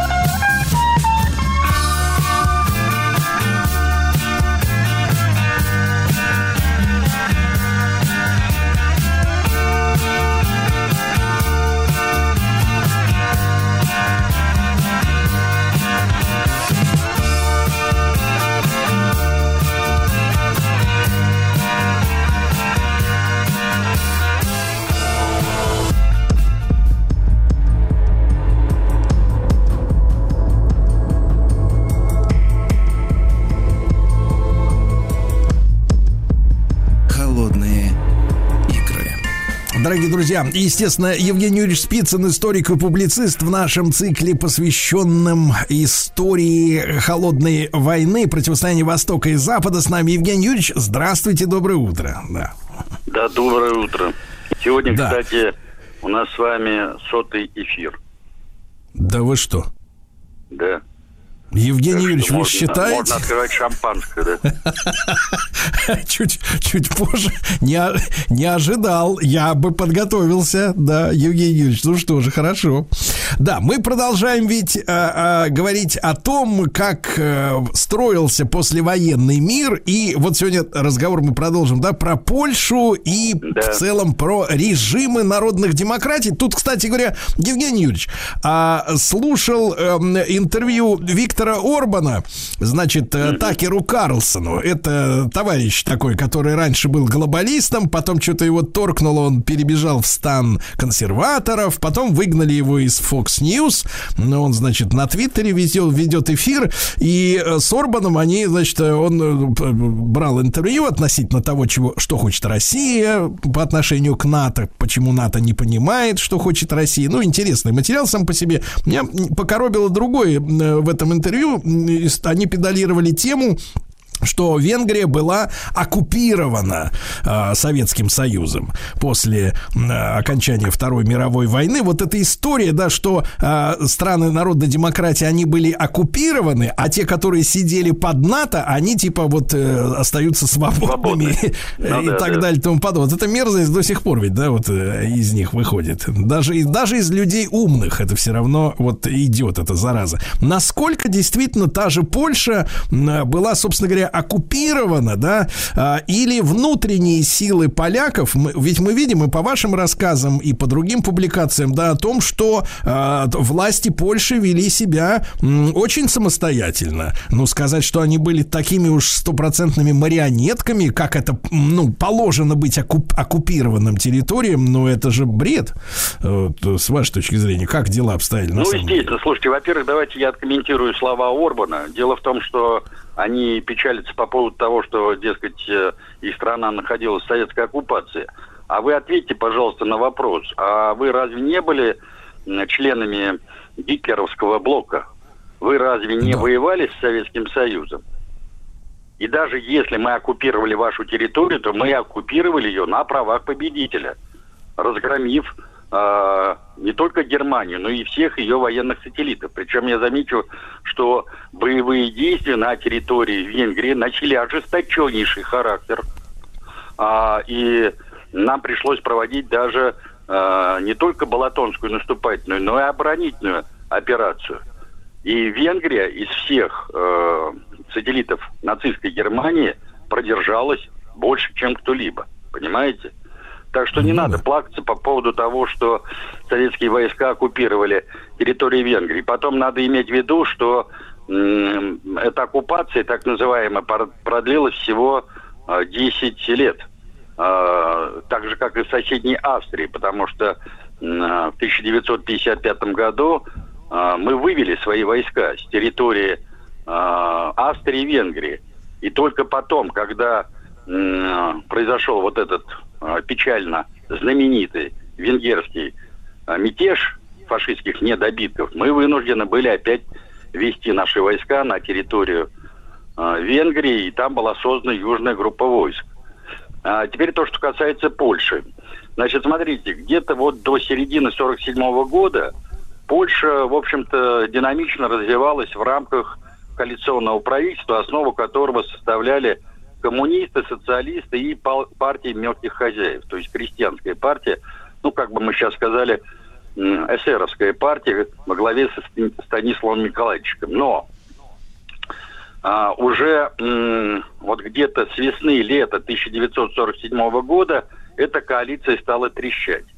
Почему? Я думаю, что во многом это связано с тем, что американцы тогда запустили мульку с планом Маршала, и мы, и страны народных демократий первоначально дали свое согласие на участие в Парижской конференции, но когда мы внимательно ознакомились а, с основными положениями э, американских предложений, то, значит, Москва отозвала свое согласие на участие, что сделали по ее настоятельной просьбе и Варшава, и Прага, и другие страны народных демократий. Почему? Потому что одним из главных требований было изгнание э, из национальных правительств тех стран, которые претендуют на американскую помощь, представителей левых и коммунистических партий. Естественно, ни Варшава, ни Прага не собирались это делать. И уж тем более этого не собиралась а, поддерживать Москва.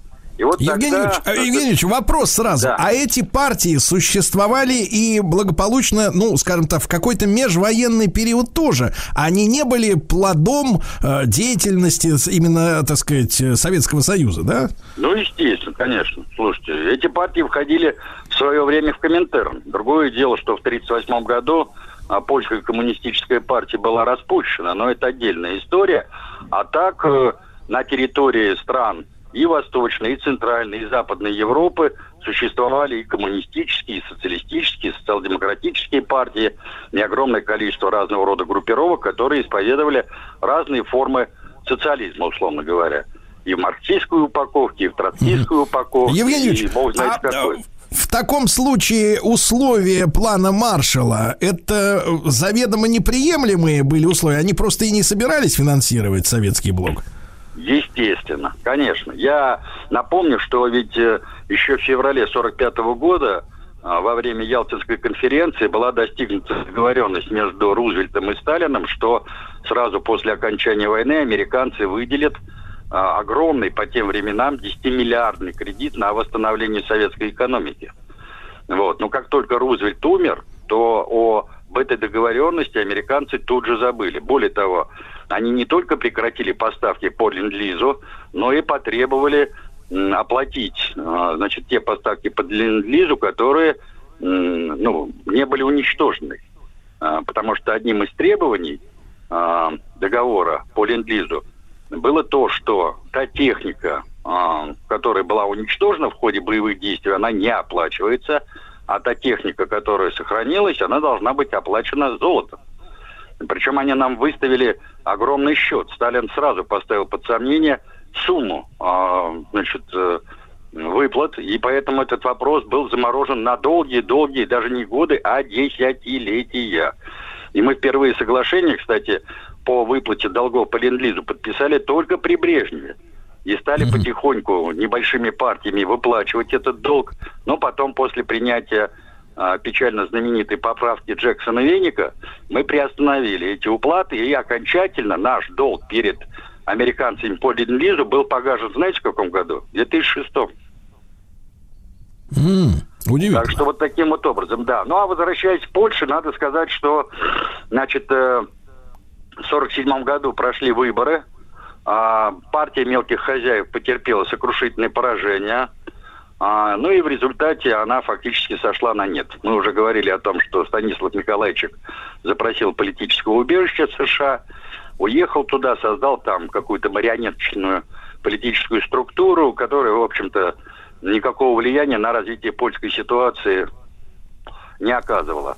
А вот, э, значит, э, правительство в составе коммунистов, социалистов и представителей еще э, двух э, небольших партий, оно продолжало функционировать и существовать. Но вот здесь надо иметь в виду, что и в э, польской коммунистической партии, и, э, значит, польской социалистической партии были разные группировки, а, которые исповедовали разные пути строительства социализма. Но если говорить о польской рабочей партии, то там была группировка Болеслава Берута и Владислава Гомулки.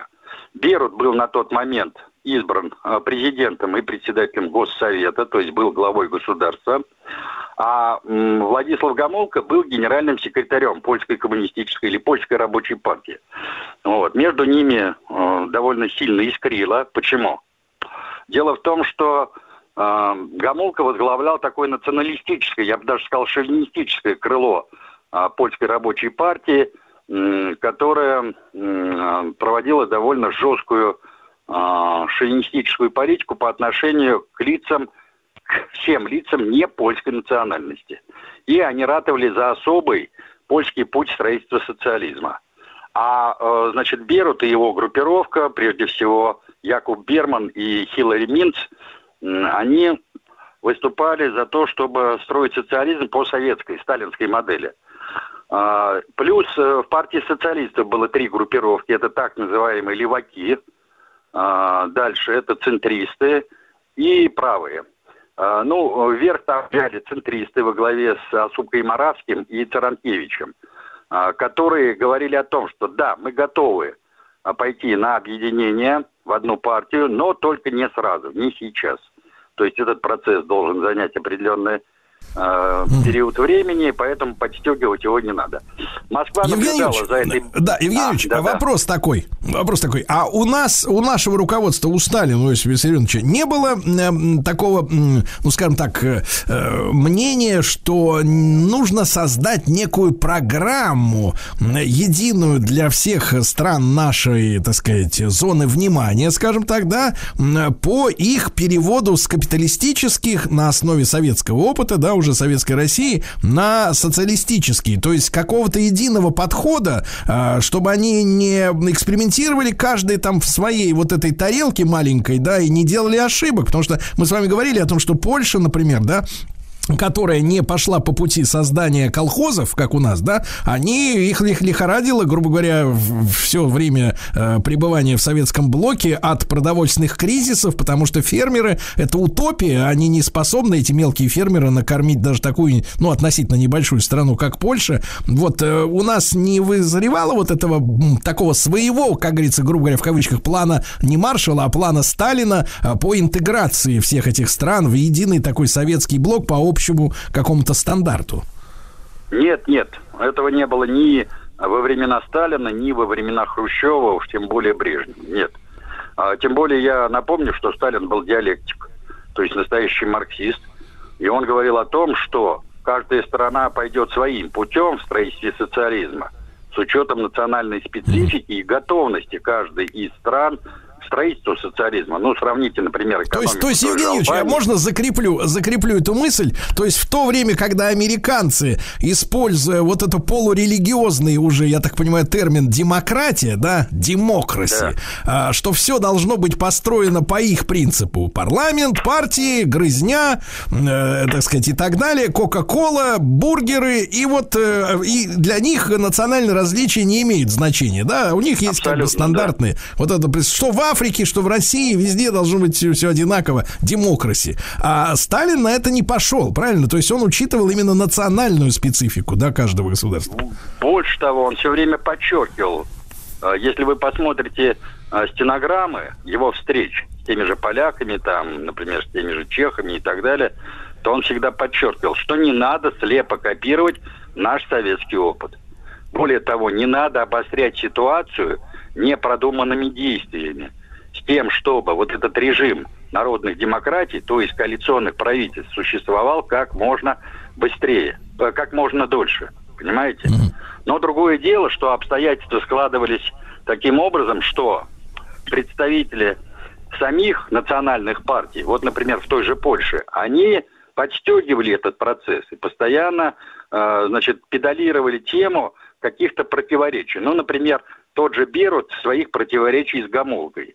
И когда вот э, обострение отношений между двумя лидерами э, польской рабочей партии уже достигли своего апогея, то Москва в данном случае встала на позицию Болеслава Берута. И рекомендовала Гамулку не избирать э, на объединенном съезде ни в состав Политбюро, ни тем более оставлять его в должности генсека. При этом, правда, Сталин э, и Молотов, они порекомендовали все-таки Владислава Гомолку избрать состав ЦК. То есть оставить его в руководящих органах, но понизить его статус. Там, если посмотреть вот на события 47-48 годов, то там как события развивались? Они как бы в три этапа произошли. Сначала, значит, была достигнута договоренность о слиянии двух партий, и в конце декабря э, состоялся объединительный съезд – и в результате на базе польской рабочей и социалистической партии возникла ПОРП, то есть Польская объединенная рабочая партия. Затем, уже в 1948 году, э, вот здесь Москва э, свою руку приложила. Э, Гамулка был снят э, с поста э, генсека, и новым лидером партии стал Болеслав Берут.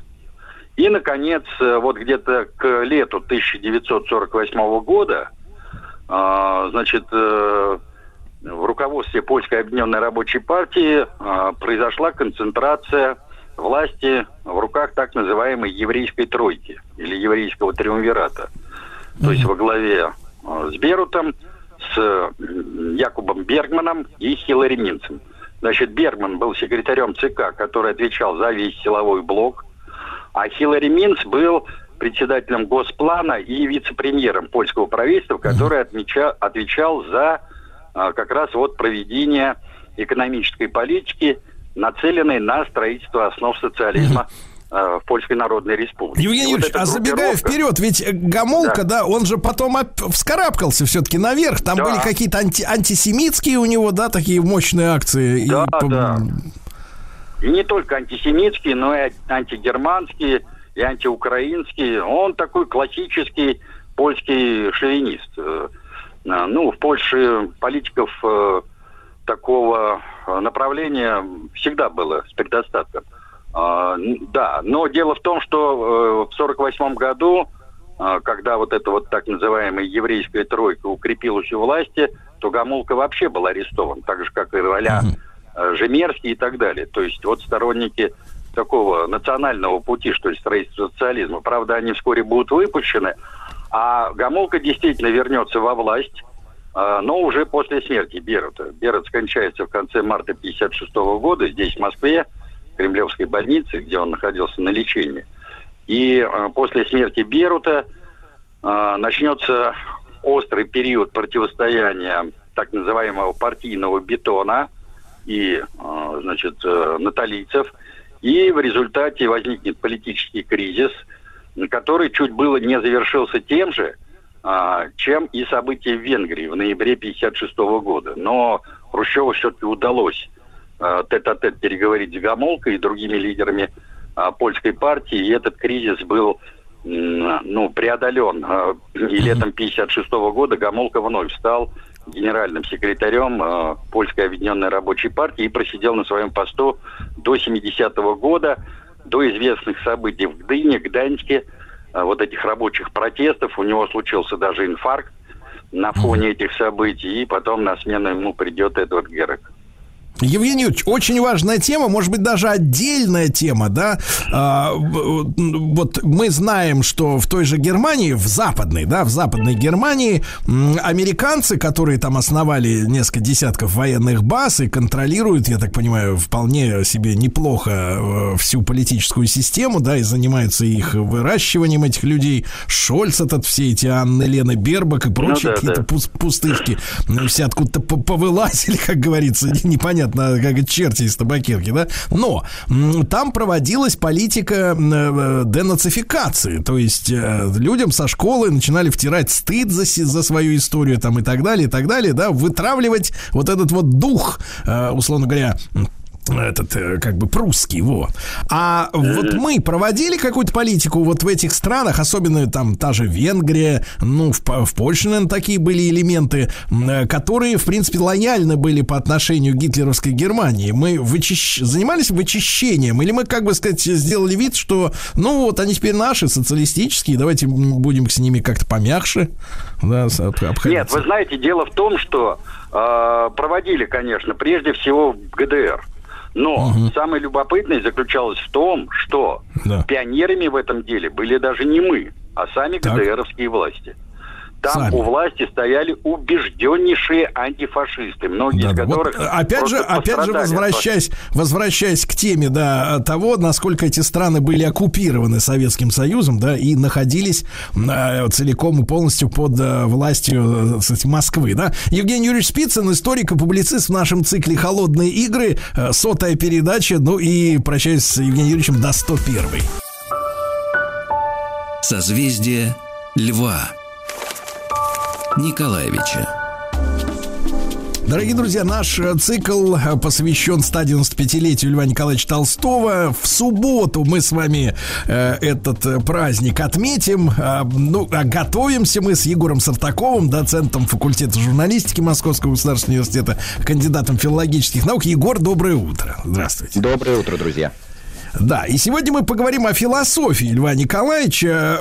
Егор, вот э, в принципе-то мы все-таки Льва Николаевича знаем как э, в первую очередь писателя, причем невероятно плодовитого. Вы называли количество томов, да, которые оставил после себя Толстой, ну что-то запредельное, и даже трудно сказать, э, где он взял столько времени, при да. том, что он еще и увлекался и различными другими вещами в жизни, многими, да, и спортом, и ремеслами, и так далее, да? Вот, Егор, что случилось в жизни Толстого, какое событие э, и, и какая причина была для того, чтобы он э, увлекся именно с разработкой, скажем так, своей собственной э, философии? Да, вы знаете, в случае Толстого мы можем э, назвать прям точную дату, когда произошло это увлечение, потому что сам Толстой неоднократно это подчеркивал и всегда говорил, что философия преобладает во второй части его жизни. И вот такой точкой для Толстого стал 1878 год. Дело в том, что в 1978 году Толстой отметил 50-летие. И вот эта дата, круглая, юбилей, у нас в принципе у человечества какой-то страх вот этих круглых дат э, актуализировал в сознании Толстого страх, который преследовал его всегда, но вот в этот юбилей этот страх обострился. Это страх смерти. Толстой панически боялся смерти. Эм, для Толстого это вот такой стержень размышления о смерти. Ему очень страшно становится. Он как бы в эти 50 лет понимает, что жизнь уже не на горку, а под горку. И он начинает искать что-то, чтобы э, вот э, этот страх в себе победить. И Толстой в этом смысле пошел самым очевидным путем э, в той стране, в которой которой он жил, в этот период, в 78 году, он ударяется в религию. Он начинает ходить в церковь, выполнять все обряды, исповедуется, причащается, постится, и это продолжается около года. И вдруг через год он понимает, что э, я все обряды соблюдаю, вот все, что от меня требует церковь, я выполняю, а этот страх меньше не становится. И вот такой переход довольно забавно описан в воспоминаниях его жены Софьи Андреевны. Они сидят в Ясной Поляне, пост великий, да, главный пост в жизни христианина семинедельный, и вдруг Толстой Софья Андреевне говорит, ну-ка дай мне котлетку. Она говорит, какую котлетку, Лев, сейчас э, же пост. И вот эта точка, когда он понял, что он расходится с церковью, и для того, чтобы этот страх смерти победить, нужно искать что-то другое. Он начинает изучать другие религии, он очень подробно интересуется буддизмом, он много штудирует литературы по исламу, то есть он изучает разные-разные религии, и на основе синтеза вот этих различных религиозных верований приходит к разработке собственного философского учения, которое позже назовут толстовство. Егор, а забегая вперед, отлегло у Льва Николаевича? Перестал он бояться? Да. Да, вы знаете, за три месяца до смерти, за три месяца он делает в дневнике потрясающую запись. Он пишет «Смерть – это предрассудок». Никакой смерти нет. Вот был uh такой русский философ в 19 веке, Иван Киреевский, славянофил известный. И Киреевский говорил, что такое бессмертие? Вот как определить бессмертие? Бессмертие, говорил Киреевский, это отсутствие страха смерти. Вот если ты перестал ее бояться, ты стал бессмертным. В этом смысле Толстой точно стал бессмертным. Егор, а вы сказали, что Толстой очень плотно, да, вот изучал разные религии, верования, да, вот собрав оттуда некий такой, э, не знаю, коктейль, да, или э, собственную какую-то, да, смодифицировав вот э, учение, а на чем оно базируется? Но прежде всего оно, конечно, базируется на христианской этике, на христианской идеологии, потому что та была ему всегда ближе. Но Толстой, и, пожалуй, мы можем с ним согласиться, приходит к выводу, что все э, мировые религии, они все разными путями идут к одной точке. То есть точка-то все равно схождение у всех этих религий будет одна. И э, он же не только э, религиозные учения в этот момент штудирует, он подробно э, перечитывает Канта, Шопенгауэра, известных философов, возвращается к античной философии. Вот он пытается действительно этот коктейль, отличное слово, собрать из разных-разных-разных э, э, каких-то частей, но, безусловно, повторяю, ядром его философии становится христианство и, прежде всего, Нагорная проповедь Иисуса Христа, в которой Христос сказал известное «Тебя ударили по одной щеке, подставь другую щеку». Вот это ядро философии Льва Толстого. А его трактовка этой, этой фразы, она, она отличается от общепринятой, условно говоря? Конечно, какой, да. какой смысл он в это сам вложил, вот иной, условно говоря? Да, сто процентов отличается, и, собственно, это потом и обозначит расхождение Толстого с церковью, потому что все знают, вот это такой известный факт, что церковь осудила учение Толстого, а по тому, что я сказал, может сложиться впечатление, что ну вот он идет в лоне э, православной церкви. Дело в том, что э, церковь понимает вот это э, высказывание Христа, тебя ударили по одной щеке, подставь другую щеку, понимает метафорически. Это значит, что нужно не отвечать злом на зло. Потому что если ты ответишь злом на зло, число зла становится только больше. И в этом смысле церковь э, догматическая считает, что можно и нужно э, силой оружия защищать родину и веру. Я напомню, друзья, что наш великий святой Сергий Радонежский благословил двух своих монахов, Пересвета и Ослябю, на борьбу с татаро-монголами на Куликовом поле в 1380 году. То есть родину и веру нужно защищать оружием. А Толстой ага. понимает это высказывание Христа буквально. То есть в прямом смысле ударили по одной щеке, подставь другую щеку. Толстой говорит, с тебя сняли кафтан, отдай рубашку. То есть нужно полностью не сопротивляться злу насилием. Вот эта а теория... Тогда, э, Егор, да, а, а в чем тогда сила вот этой, вот этой позиции? Ну, не то знаю, есть, наверное, с, сила точки зрения, с, с точки зрения современного человека, да, вот, э, так сказать, то есть ты встречаешься с насилием, да, надо ему под, отдаться, грубо говоря, да, да. и вообще... И, и в чем, в чем, то есть, то есть, как бы, э, какая цель-то будет достигнута тем, что ты снимешь с себя и рубашку? По его э, Цель будет достигнута, что... Ну, я не знаю, мы сейчас уже начинаем фантазировать как-то, но гипотетически человек, который проявит к тебе насилие, увидев с твоей стороны акт ненасилия, тоже остановится. Угу. М, Забавно, да. А, вот, а, Егор, а что касается, вот, э, смотрите, ведь Толстой застал, да, революционные времена, революция пятого, да, седьмого годов, и вот его какое было отношение, ведь он видел, что творится, ну, в, соответственно, вот в соседних там поместьях, да, когда Россия пережила, да, там, там, э, крах вот этого помещичьего быта Да. фактически, да, потому что огромное количество разрушений, поджогов, разграблений было по кругом творилось. А Как он это все оценивал? Вы знаете, может быть, вот то, о чем мы с вами сейчас поговорили, вот эти взгляды Толстого, они как-то наивны, но а Толстой был очень последовательный. И в том числе он был очень в этих взглядах последовательный в своем отношении к революции.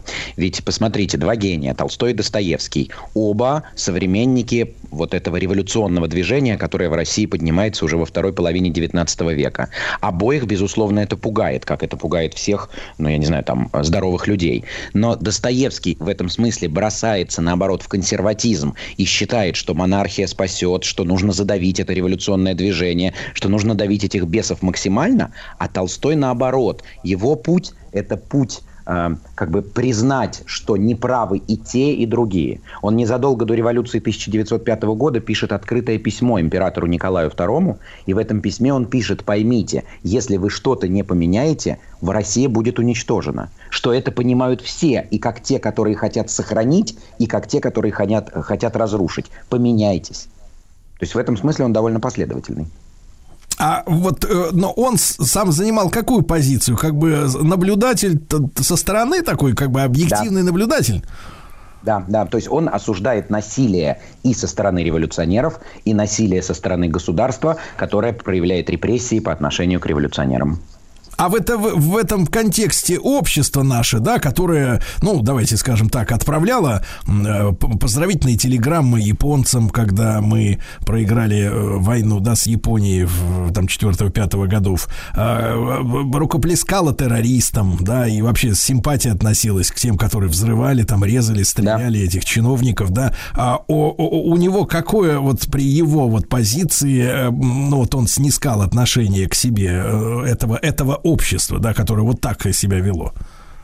Вы знаете, э, мне тяжело, пожалуй, назвать какие-то конкретные имена. Могу в качестве факта упомянуть, что вот представители такой общественности пытались э, э, Толстого перетянуть на свою сторону, и он же сидит в Ясной Поляне, не выезжает в столицы, но они его закидывают письмами, вступитесь, там, напишите, расскажите. И Толстой постоянно им объясняет, что и вы проявляете такое же насилие. То есть я против любого насилия. И причем, представьте, друзья, вот он настолько последовательно выступает против вот этого ненасилия, что, например, Толстой последние там, 35 лет жизни становится вегетарианцем.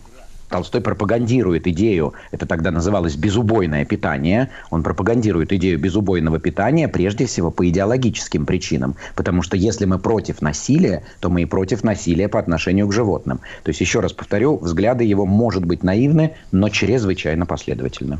Он он исследовал эту тему насилия, да, и в принципе, вот смотрите, мы же понимаем, что в то время такую большую популярность получили, ну, например, э, эти анархические, да, движения, Да. когда вообще какие-то обязательства, условно говоря, перед государством или государство перед людьми, они тоже трактовались, да, как насилие. То есть Толстой-то в этом до каких э, пор дошел? э, Вы вот знаете, до таких? самых крайних. До самых крайних. И на самом деле у нас не любят об этом говорить. Но в целом я точно могу сказать, что взгляды Толстого – это такой христианский анархизм. То есть он и в государственном смысле был абсолютным анархистом и считал, что государство, что тоже логично, в общем, да, всегда есть форма насилия. И если быть последовательным проповедником этой идеи, то мы от государства должны тоже отказаться. Причем что в государстве особенно опасно? У государства есть право на насилие. То есть не просто история о том, что разбойник проявляет насилие к тому, кого он убивает, а у государства есть право оправдать себя в этом насилии, и Толстой против этого. Егор, а в итоге э, мы поняли, да, что с котлетки началось размежевание, да, вот э, в пост Да. великий А с церковью. э, ходят слухи, что он был отлучен. Он был отлучен от э, церкви. Нет, это сложный вопрос, но если коротко ответить, друзья, это заблуждение. Собственно, процедуры анафемы, отлучения от церкви у Толстого не было, но действительно церковь выразила Толстому недоверие. Был выпущен циркуляр, в котором было сказано, что мы э, констатируем, что Лев Толстой отпал от нашей церкви. Отпал. Вот именно такая, да, формулировка. Да. Друзья мои, Егор Сартаков, доцент факультета журналистики Московского государственного университета, кандидат филологических наук в нашем э, цикле, который посвящен 195-летию Льва Николаевича Толстого. Напомню, в субботу мы будем отмечать. Созвездие Льва Николаевича. Друзья мои, так, с нами Егор Сартаков, доцент факультета журналистики МГУ и кандидат филологических наук. 195 лет со дня рождения Льва Николаевича. Э, Егор, а э, все-таки мы, э, говоря сегодня о философии Толстого, да, понимаем, что он продолжал писать в это время. И да. ну вот если «Воскресенье», да, толстовское, значит, можно считать таким вот как бы полностью, да, вобравшим в себя произведением, да, вот этой вот это основной его мысли, на других, да, на в других его произведениях э, мы э, чувствуем, что вот эти а, мысли, они внедряются в, в текст, да, в суть, э, как вам кажется? А мне кажется, что да, это совершенно очевидно, но здесь важно понимать, что вот после вот этого кризиса 78 года, о котором мы сегодня говорим, а, Толстой все меньше пишет художественных произведений и все больше пишет произведений публицистических. То есть он начинает эти свои мысли выражать напрямую. В этом смысле а, «Воскресенье» скорее исключение. Будут еще художественные тексты, в частности, «После бала», известный рассказ Толстого, да, скажем, Крейцерова соната как раз в этот момент момент пишется, но все равно это скорее уже исключение. Теперь он напрямую обращается к читателям. Цензура максимально все это запрещает, то есть это ничего не публикуется. Толстой э, через адептов этого своего учения э, передает в основном произведения свои за рубеж, и они публикуются в эмиграции, и в нашей стране полностью будут опубликованы только уже в советское время в составе вот этого юбилейного 90-томного собрания сочинений. То есть он сознательно отказался от э, художественной да, прозы? Да, получается. конечно. Такой большой. Конечно совершенно сознательно. И главное, что здесь еще и у него же в этот период происходит пересмотр, мы немножко об этом вчера говорили, э, происходит пересмотр своего взгляда на творчество в том смысле, что имею ли я право получать деньги за свои художественные произведения. И как раз в этот период он выпускает вот это публичное э, такое завещание, публичное заявление о том, что вы можете печатать все, что хотите, гонорары мне не нужны, и начинается конфликт с женой потому что жена детей кормит на а, авторские отчисления от его гонораров, и у Софьи Андреевны в этот момент вырвется вот это известное, он проповедует любовь ко всему человечеству, но ненавидит собственных детей. Это неправда, он не ненавидел собственных детей. Но Толстой действительно считал, что все должны жить по тем принципам, которые вот он исповедует. Егор, а как разрулили историю-то действительно с кормлением все-таки детей там и, и жена? Жалко. Никак. Никак не разрулили. Э, все произведения публикуются теперь безгонорарно. Все это распространяется. Исключение одно – это как раз роман «Воскресенье». Вот роман «Воскресенье» только что написанный он продает, причем очень неплохо. Но все деньги, это было сознательно сделано, все деньги, которые он получил за э, публикацию этого романа, он отправляет... Э, была такая одна из сект в начале 20 века, которую преследовала православная церковь, и он все эти деньги отправил этой секте, чтобы они перебрались в Канаду, где, значит, вот адепты до сих пор там в Канаде живут и с благодарностью вспоминают Толстого, что вот он помог им финансово перебраться, поэтому «Воскресенье» продал, а все остальное публикует безгонорарно. Угу. Егор, а семья его бедствовала из-за вот этого решения? Игнорировать наверное, авторские права. Да, да, наверное, про, неправильно сказать бедствовало, потому что все-таки не забывайте, это Ясная Поляна, то есть это имение, и имение приносит доход, но доход действительно существенно сократился по сравнению с тем, что было там в начальный период, когда они только э, с Софьей Андреевной сошлись в 60-е годы. Да, доход существенно сократился, но, конечно, о голоде там каком-нибудь нет, речи не шла. И потом, вы знаете, почему еще точно могу сказать, что не бедствовало? Ведь в 90-е годы в России прокатилась в прямом смысле страшная волна голода. Это три года неурожая, 91 92 93 когда э, есть было вообще нечего, когда люди кору обдирали с деревьев и ели. И вот в этот период Толстой объезжает соседние губернии, сам живет в Тульской, едет в Рязанскую губернию, вот все соседние, Московскую губернию, и организует публичные столовые. То есть он начинает кормить этих людей. А, значит, какие-то деньги все-таки были, в том числе, на которые можно было вот эти столовые для крестьян организовать организовать. То есть Толстой в этом смысле деятельно борется с голодом. Но, кстати, это еще одно направление его философии. Довольно быстро а, понимает, что вот такими мелкими подачками ситуацию не изменить, что ситуацию нужно менять в корне. Как он пишет в одной из статей, народ голоден от того, что мы слишком сыты. Егор, и вот э, так называемые толстовцы, да, вот э, мы можем понять, э, ну, как бы качественный состав вот этой публики, которая его облепила, да, и вот, соответственно, вот э, э как бы вот они же там да, целая коммуна у них там, да, да. Выз, вызрела, да. Что это, что это были за люди? Слушайте, ну тогда, если говорить о качественном составе, то это, конечно, интеллигенция прежде всего. Это будут э, люди с университетским обычно образованием, они увлекались идеями Толстого. Конечно, им симпатизировал вот такой градус оппозиционности. Кроме того, очевидное расхождение, в общем, до сих пор интеллигенции и церкви, а вот человек как будто пострадал, ну не как будто, а действительно от этой церкви пострадал. И поэтому, конечно, это интеллигенция. В основном все толстовцы после 17 года э, эмигрируют, потому что сначала они отказались брать в руки оружие во время Первой мировой войны. Это противоречит идее Толстого, да, идея в том, чтобы в руки не брать оружие. Потом, конечно, их отпугнула революция, и поэтому после 17 года они уехали. Толстовство – это, ну, они себя учением называют, но, наверное, правильнее секта сказать, существующее до сих пор. То есть вот адепты этого учения существуют до сих пор. А, их, ну, в общем, достаточно много. Они даже литературу свою выпускают по философии Льва Толстого. Удивительная история, да.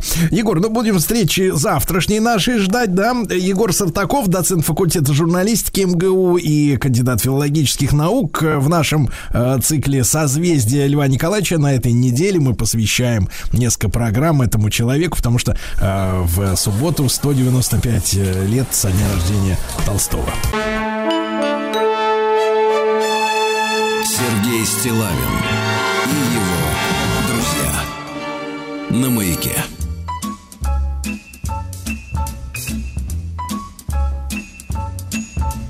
You keep saying you got something for me.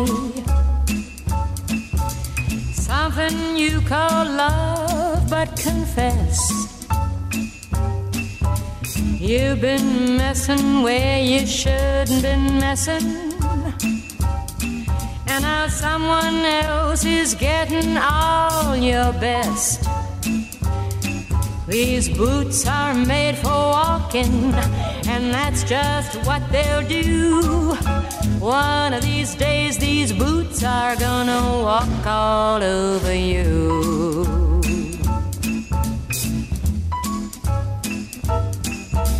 You keep lying when you ought to be truthing. You keep losing when you ought to not bet. You keep saying when you ought to be changing. Now what's right is right, but you ain't been right yet. These boots are made for walking, and that's just what they'll do. One of these days, these boots are gonna walk all over you.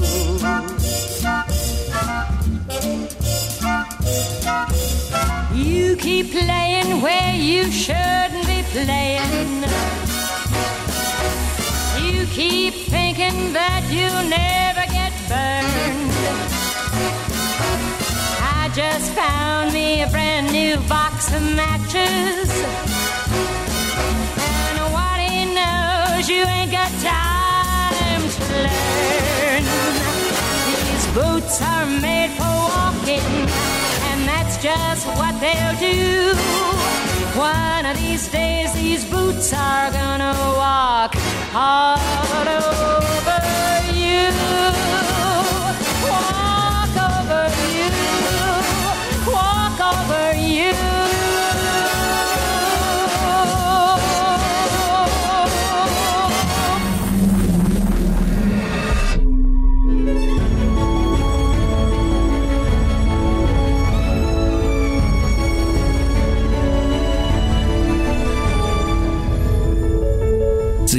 Цивилизация запахов.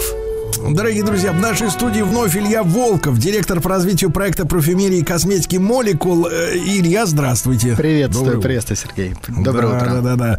Сегодня мы, товарищи, поговорим о японской парфюмерной традиции. И знаете, Илья, можно я вот сделаю маленькое предисловие? Да. Во-первых, я разговаривал с моряками. Вот, которые ходили в Японию, не знаю, как сейчас там с перевозками дела обстоят. Вот, может быть, и до сих пор ходят, но говорят, что где-то за 50 миль э, до японских островов в воздухе начинает ощущаться запах мыла. И я могу подтвердить, однажды был, э, значит, э, в поездке по Японии, в разных останавливались мы местах, и везде, вот просто пример, да, я думаю, что все наши слушатели когда-нибудь бывали в готелях, в отелях, да, э, в европейских, не знаю, каких угодно, а, и все представляют себе формат вот э, выдающихся на сутки постояльцам шампуней и, так сказать, ну, вот какие-то средства для ухода за волосами, да, маленький там 50 миллиметров, миллилитровый, 40 миллилитров, сколько там, 30 вот этого шампунчика, да, в маленькой такой пластмассовой баночке, да? Так вот, у японцев везде стояли литровые вот эти огромные банки э, с пневмо этой качалкой, что мойся сколько хочешь, чувак. У нас... Да, и вообще культ чистоты, мне кажется, в Японии, может быть, это нечто психиатрическое, конечно, да? Вот, но я ни- никогда не забуду, как э, ехал, значит, по трассе после дождя за рулем. Это было не очень просто, потому что у них движение криворукое, как в Англии, это уродское. Ну вот, но тем не менее еду, и вдруг смотрю, рядом меня, значит, э, рядом со мной грузовик с цистерной с какой-то, с огромной, да, ну, грузовик, казалось бы, да, и вдруг я смотрю, а у него вот все вот эти болтики, которыми прикручена к раме эта канистра огромная, да, все, все болтики, они все хромированные, блестят, как будто он, зараза, только что из магазина выехал. Отвратительно. И вот это вот тотальная какая-то психиатрическая чистота, Чистота. но она приятная, приятная, да. Вот, и в этом смысле я спрашивал японцев, говорю, а, а какие у вас вот, а мы, говорит, очень любим запах мыла. Вот не, не отдушки какие-то там, типа, типа там лимоном или апельсином, или э, еще ру- чем чуть не сказал рукколой. Вот, а вот именно запах вот этой чистоты вот их очень сильно привлекает. Насколько я в этом смысле, э, Илья, с вами созвучен сегодня? А вы просто очень наблюдательны, и я подписываюсь прям под каждым вашим словом. У меня тоже было такое впечатление. Я, к сожалению, не сумел побывать в самой Японии, но от общения с японцами даже исходит вот это вот ощущение чистоты. Действительно, чистота — это непосредственная, мне кажется, часть вот японской культуры, японской традиции, уходящие там корнями в века. И, казалось бы, а смысл тогда говорить о таком явлении, как японская парфюмерия, к тому же ее, по сути дела, и нет. Но, тем не менее, я так считал долгое время, да, я вообще занимаюсь парфюмерией уже много так, десятилетий, можно сказать, да, и для меня Япония всегда была, знаете, таким белым пятном. Ну, то есть э, любой человек, который разбирается в этом, э, профессионал в нашей сфере, знает то, что э, японцы не любят духи. То есть вот э, если мы зайдем в японский супермаркет, то мы увидим действительно там несколько залов, заполненных а, средствами ухода, кремами, чистящими средствами, там э, гелями для душа, мылами, там чем угодно, и какой-нибудь маленький будет уголочек, где будут стоять, в общем-то, те самые привычные нам, казалось бы, духи, э, парфюмерные бренды. У нас все с точностью да наоборот, на самом деле, да. И Действительно, долгое время считалось то, что Япония такое белое пятно вот на парфюмерной карте мира. Однако мое представление об этом э, очень резко поменялось, ну, где-то лет, наверное, 6-7 назад, тогда, когда я познакомился с замечательным парфюмером, зовут его Альберто Мариес. Это точно не будет являться рекламой, потому что Альберто Мариес – это, ну, наверное, самый великий, крутой парфюмер 20 века, да, тот, который сделал огромное количество бестселлеров, ну, э, там, величие парфюмера определяется, конечно, чувством вкуса, но здесь еще и цифры говорят в его пользу. А самый-то Действительно, хитовый какой у него? а, ну, в 92 году, например, он сделал э, первый аромат Неужели унисекс. ван-мен-шоу? А, One Man Show это Богар. Кстати. Жириновский он сделал. Эм, он, он сделал... э, Дживанши. он сделал CK Кельвин Кляйн, Аквадиджио Армани, О. там Каролина Эррера 212, э, там сейчас делает себе там ароматы Гуччи, ароматы Киллиан, ароматы... Владислав Александрович, вы помните слово Сикима взял? Взять, а? Ну, это Вот, же я вот, вот. помню. Но на самом деле его величие определяется тем, то, что он э, создавал прямо вот тренды, то есть он был во многом первый. И вот он работал в тот момент, когда мы с ним познакомились, над одним ароматом. У него есть собственная марка, называется Мизенсира. Знаете, для него как такая вот его экспериментальная лаборатория. То есть вот для других он делает а на заказ такое коммерческое, успешное, да, а вот для себя он делает прям эксперименты. вот, Альтернативу, да? альтернативную парфюмерию, абсолютно точно. Ну, то, что, в принципе, называется нишевой парфюмерией. Вот он работал над ароматом, который называется инсенсум.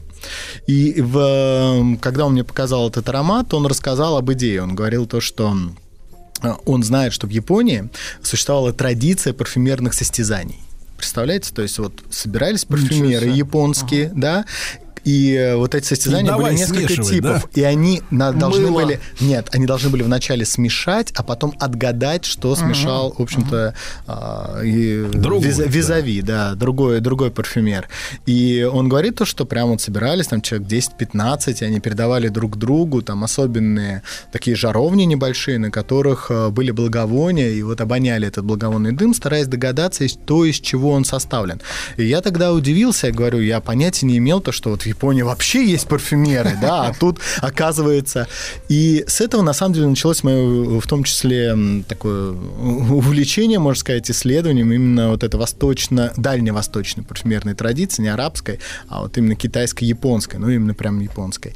И потом появился еще один а, в моей жизни очень важный а, человек, зовут его Джон Малоин, создатель брендов Мема, и у него, у него в 2017 году появилась коллекция удивительная, называется «Флорайку».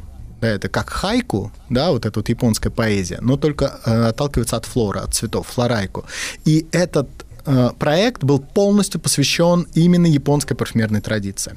И для меня это было действительно открытием. И когда я стал изучать этот вопрос, во-первых, я выяснил то, что японская парфюмерная традиция, она на несколько, ну, как минимум, на тысячелетия древнее французской. Вот когда мы заходим сегодня в магазин, нам кажется, то, что вот э, вся парфюмерия — это Европа и больше ничего. Ну, может быть, там немножко Америки, но вся, вся Европа, да. И вот, конечно, Франция, Франция. И это Ну, одно из самых сильных парфюмерных кин- заблуждений. Кинзо, наверное, да, выли- вылезает. Кинзо. А, Кинзо тоже в этом плане особо не выделяется. Почему? Потому что Ну, я Кинзо- про фамилию просто. Да, да. Ну, типа Это японский. японский парфюмер, э, извините, японский дизайнер, который составил себе имя именно в Европе. И вся парфюмерия Кинзо, она вся французская. То есть э, французские авторы, французское производство, то есть это прямо вот французская традиция. Вот, поэтому скорее исключение, подтверждающее правило. Да, можно найти еще несколько там э, японских э, имен, там Ямамото, например, да, но мы увидим, что все равно это будет именно европейская традиция. А вот прям, прям такое японское и не существовало. И совершенно удивительно то, что японская парфюмерная традиция, она зарождается, по сути дела, вместе с японским государством. Ну, то есть вот с первой империи, с империей Ямато появляются и первые э, парфюмерные традиции зафиксированы. Это, конечно, удивительно. Конечно, это было связано, как и э, на Ближнем Востоке, с религией, потому что буддизм, он подразумевает искусство благовония, а именно окуривание в храме и окуривание стату, статуи Будды. В Японии начинает очень активно развиваться а, это искусство, ну тогда оно, правда, искусством оно стало чуть позже. И где-то с 13-14 века в Японии оформляется, кстати, тоже интересный факт, а, такое разделение. Существуют а, типы искусства, которые можно назвать элитарные, или их еще и называли интеллектуальные искусства. Ну и такие искусства, ну, можно сказать, массовые. Вот как раз литература, музыка, танец, это относилось к искусству массовому. Подразумевалось то, что любой э, человек, вне зависимости от сословия, от э, положения в обществе, будь это там самурай, сёгун или крестьянин, он, конечно же, ценит и литературу, и музыку. И есть элитарное искусство. И вот среди элитарных интеллектуальных искусств они оформляются в 13-14 веках. Выделяются три. Это искусство заваривания чая, искусство чайной церемонии. И действительно, мастера заваривания чая это была прям отдельная, можно сказать, японская каста. Это, э, я в этом не особый специалист, э, поэтому ну, это невероятно интересная тема. Второе искусство это искусство икебана. Ну, чуть позже оно стало называться икебана, это искусство составления цветочных композиций. И третье искусство, элитарное интеллектуальное искусство, это искусство под названием кодо. Кодо. Кодо переводится как путь аромата. Путь аромата. Это искусство составления различных благовоний. В чем особенность и в чем сущность японской, японской парфюмерии? Дело в том, то, что в Японии действительно культ чистоты. И поэтому этот культ, он не подразумевает использование очень сильных, очень ярких ароматов, очень ярких запахов. То есть японец бы он повесил себе себе. в лифте, э, зайдя туда после многих наших женщин, да, Вот, которые вот от вот, которых вот, вот, вот. смрад вот этот вот идет. Абсолютно точно. А вы, э, Сергей, мне кажется, просто не вылезали бы из японских лифтов, где, где были бы идеальные просто ароматы.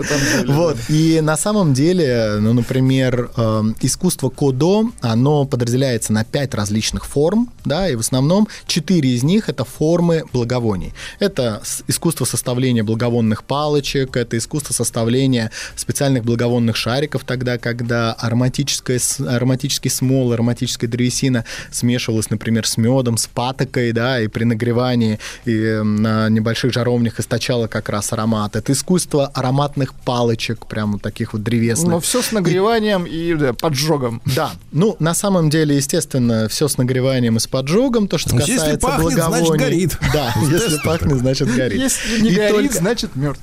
И только, и только одна форма, и только одна форма, представляете, подразумевала нанесение аромата на тело.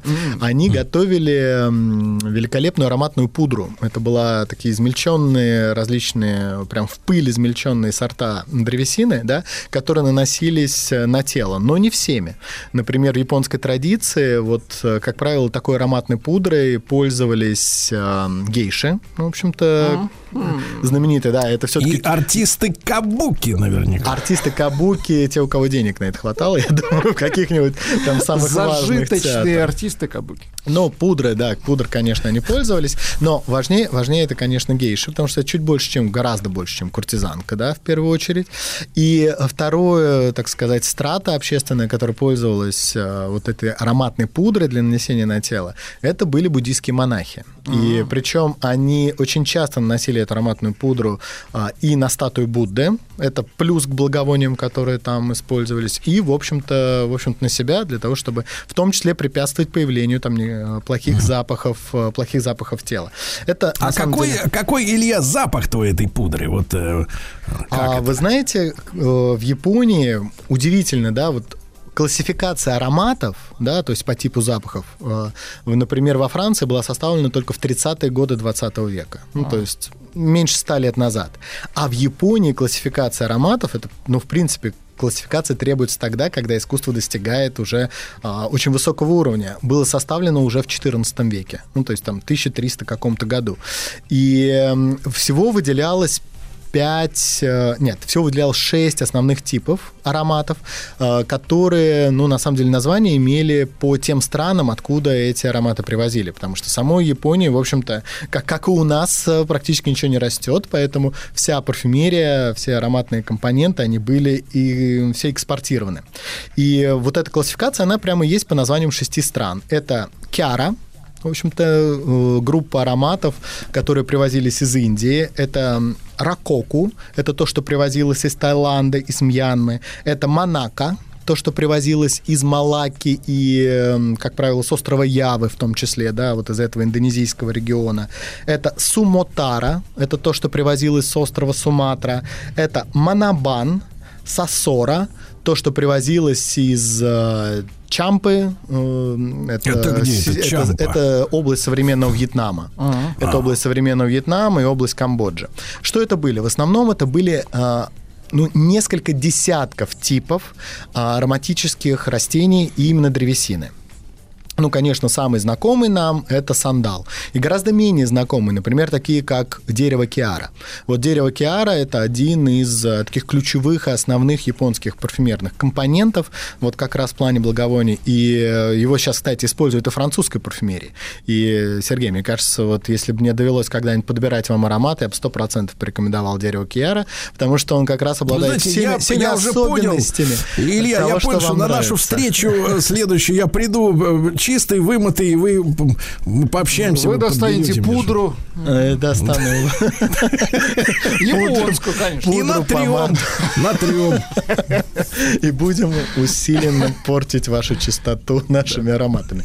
Вот, и дерево Киара очень интересный аромат, он как раз отвечал такой, знаете, идее японской традиции сиюминутности парфюмерии. Вот вообще японская парфюмерия, она очень философская, потому что, опять же, она никогда не развивалась, в отличие от французской, итальянской, английской, как, ну, такой товар, да, она изначально развивалась как искусство для избранных, как интеллектуальное искусство, как некоторое интеллектуально-обонятельно-вкусовое там, напряжение органов чувств, э, ароматов, и это- в этом, в этом, конечно, прелесть. Вот, например, многие из этих парфюмеров, на состязаниях, э, там же не просто даже отгадывали ароматы, там были состязания, по которым парфюмер должен был придумать аромат, например, э, к литературному произведению. Ну, то есть к хайку.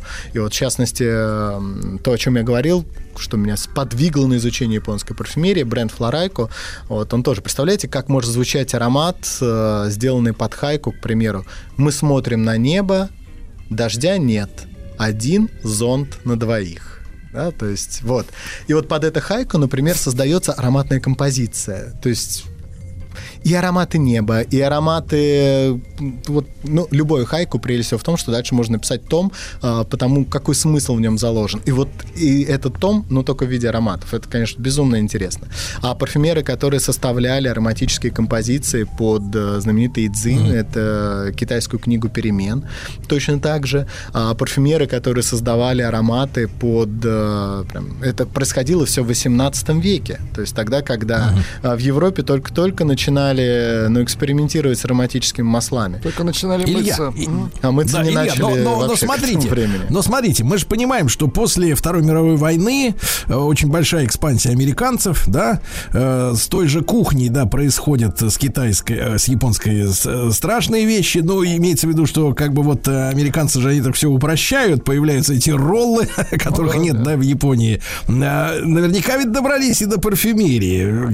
Ведь их, так сказать, желание все коммерциализировать, э, добрались они вот, э, что с Японией вот, вот вторая половина 20 века и сейчас? А с Японией на самом деле до японской парфюмерии добраться мне удалось. Вот только сейчас добираются, и не американцы, а как раз французы, и добираются не, даже не с целью это коммерциализировать, а с целью вот такого совершенно удивительного восхищения э, именно, именно этим искусством. Каждый парфюмер хочет выйти из э, просто своей мастерской, из э, ранга ремесленника и стать настоящим художником. Ну, да? некий уровень, да. Да, и здесь они видят, что вот есть парфюмерная традиция, где парфюмер вот уже изначально таким художником является и не делает ничего там на заказ, на показ. Поэтому те японские дизайнеры и даже парфюмеры, которые хотели вот такой коммерческой успешности, они все равно э, творили в русле уже устоявшихся парфюмерных традиций, в первую очередь европейской парфюмерии, вот как те, которых э, я, мы упоминали в самом начале. И даже искусство благовония, которое стал активно коммерциализировать Запад, ну вот в первую очередь благодаря движению хиппи, ну, потому что вот, вот это увлечение Ну, у них восточными благовоний-то, будь здоров, там благовониями, за да. квартал, за квартал слышно, что хиппи. Да, да, За да, некоторые мохнатые. сажают до сих пор. Да, благовония, да. А другие уже Не в, легализуют. не в коня корм. Илья, а вопрос. Можно, я понимаю, что вот словами это сложно делать, но тем не менее, вот мы представляем себе парфюмерию европейскую, да, условно говоря, а, потом арабскую, да, всю эту историю. Вот мы можем понять э, суть японских э, вот, Характер. Как бы сказать, запахов, да. А, И вот как раз той классификации, о которой я говорил, эти запахи, эти ароматы, они описывались. Я даже хочу вам а, представить, это прям, ну, дословный перевод а, сочинения 15 века, на секундочку, да. Вот, аромат кяра, тот самый, который из Индии, был определен следующим образом. Это мягкий аромат с легкой горечью. В своей изысканности и изяществе он ассоциируется с лучшими представителями аристократии. То есть вот этот вот древесный, мягкий аромат с легкой горечью. Аромат ракоку оценивался как терпкий и острый аромат, близкий к сандалу, обычно немного горьковатый, и он напоминает о войнах. Смотрите, они уже начинают ассоциировать инициативно проводить. И вот очень интересен э, как раз здесь, я думаю, Сергей, вы прям сами с этим согласитесь, это как раз практически про лифт. Аромат Монобан классифицировался следующим образом. Чаще всего сладкий, аромат грубый, будто бы крестьянский. По своему достоинству уступает другим видам. Любопытно, что в названии этого аромата, кстати, э, есть слово «набан». Да, вот «набан» э, по-японски означает «южный варвар». Да, то есть это вот так, ну, в общем-то, южные варвары это все, кто не в Японии с юга, то есть как раз жители Таиланда, и, а, Индонезии, там, Янмы, И Бирмы и прочего. Это северная Илья, ну спасибо огромное. Будем ждать новой встречи. Илья Волков, директор по развитию проекта парфюмерии и косметики молекул в нашем цикле «Цивилизация запахов».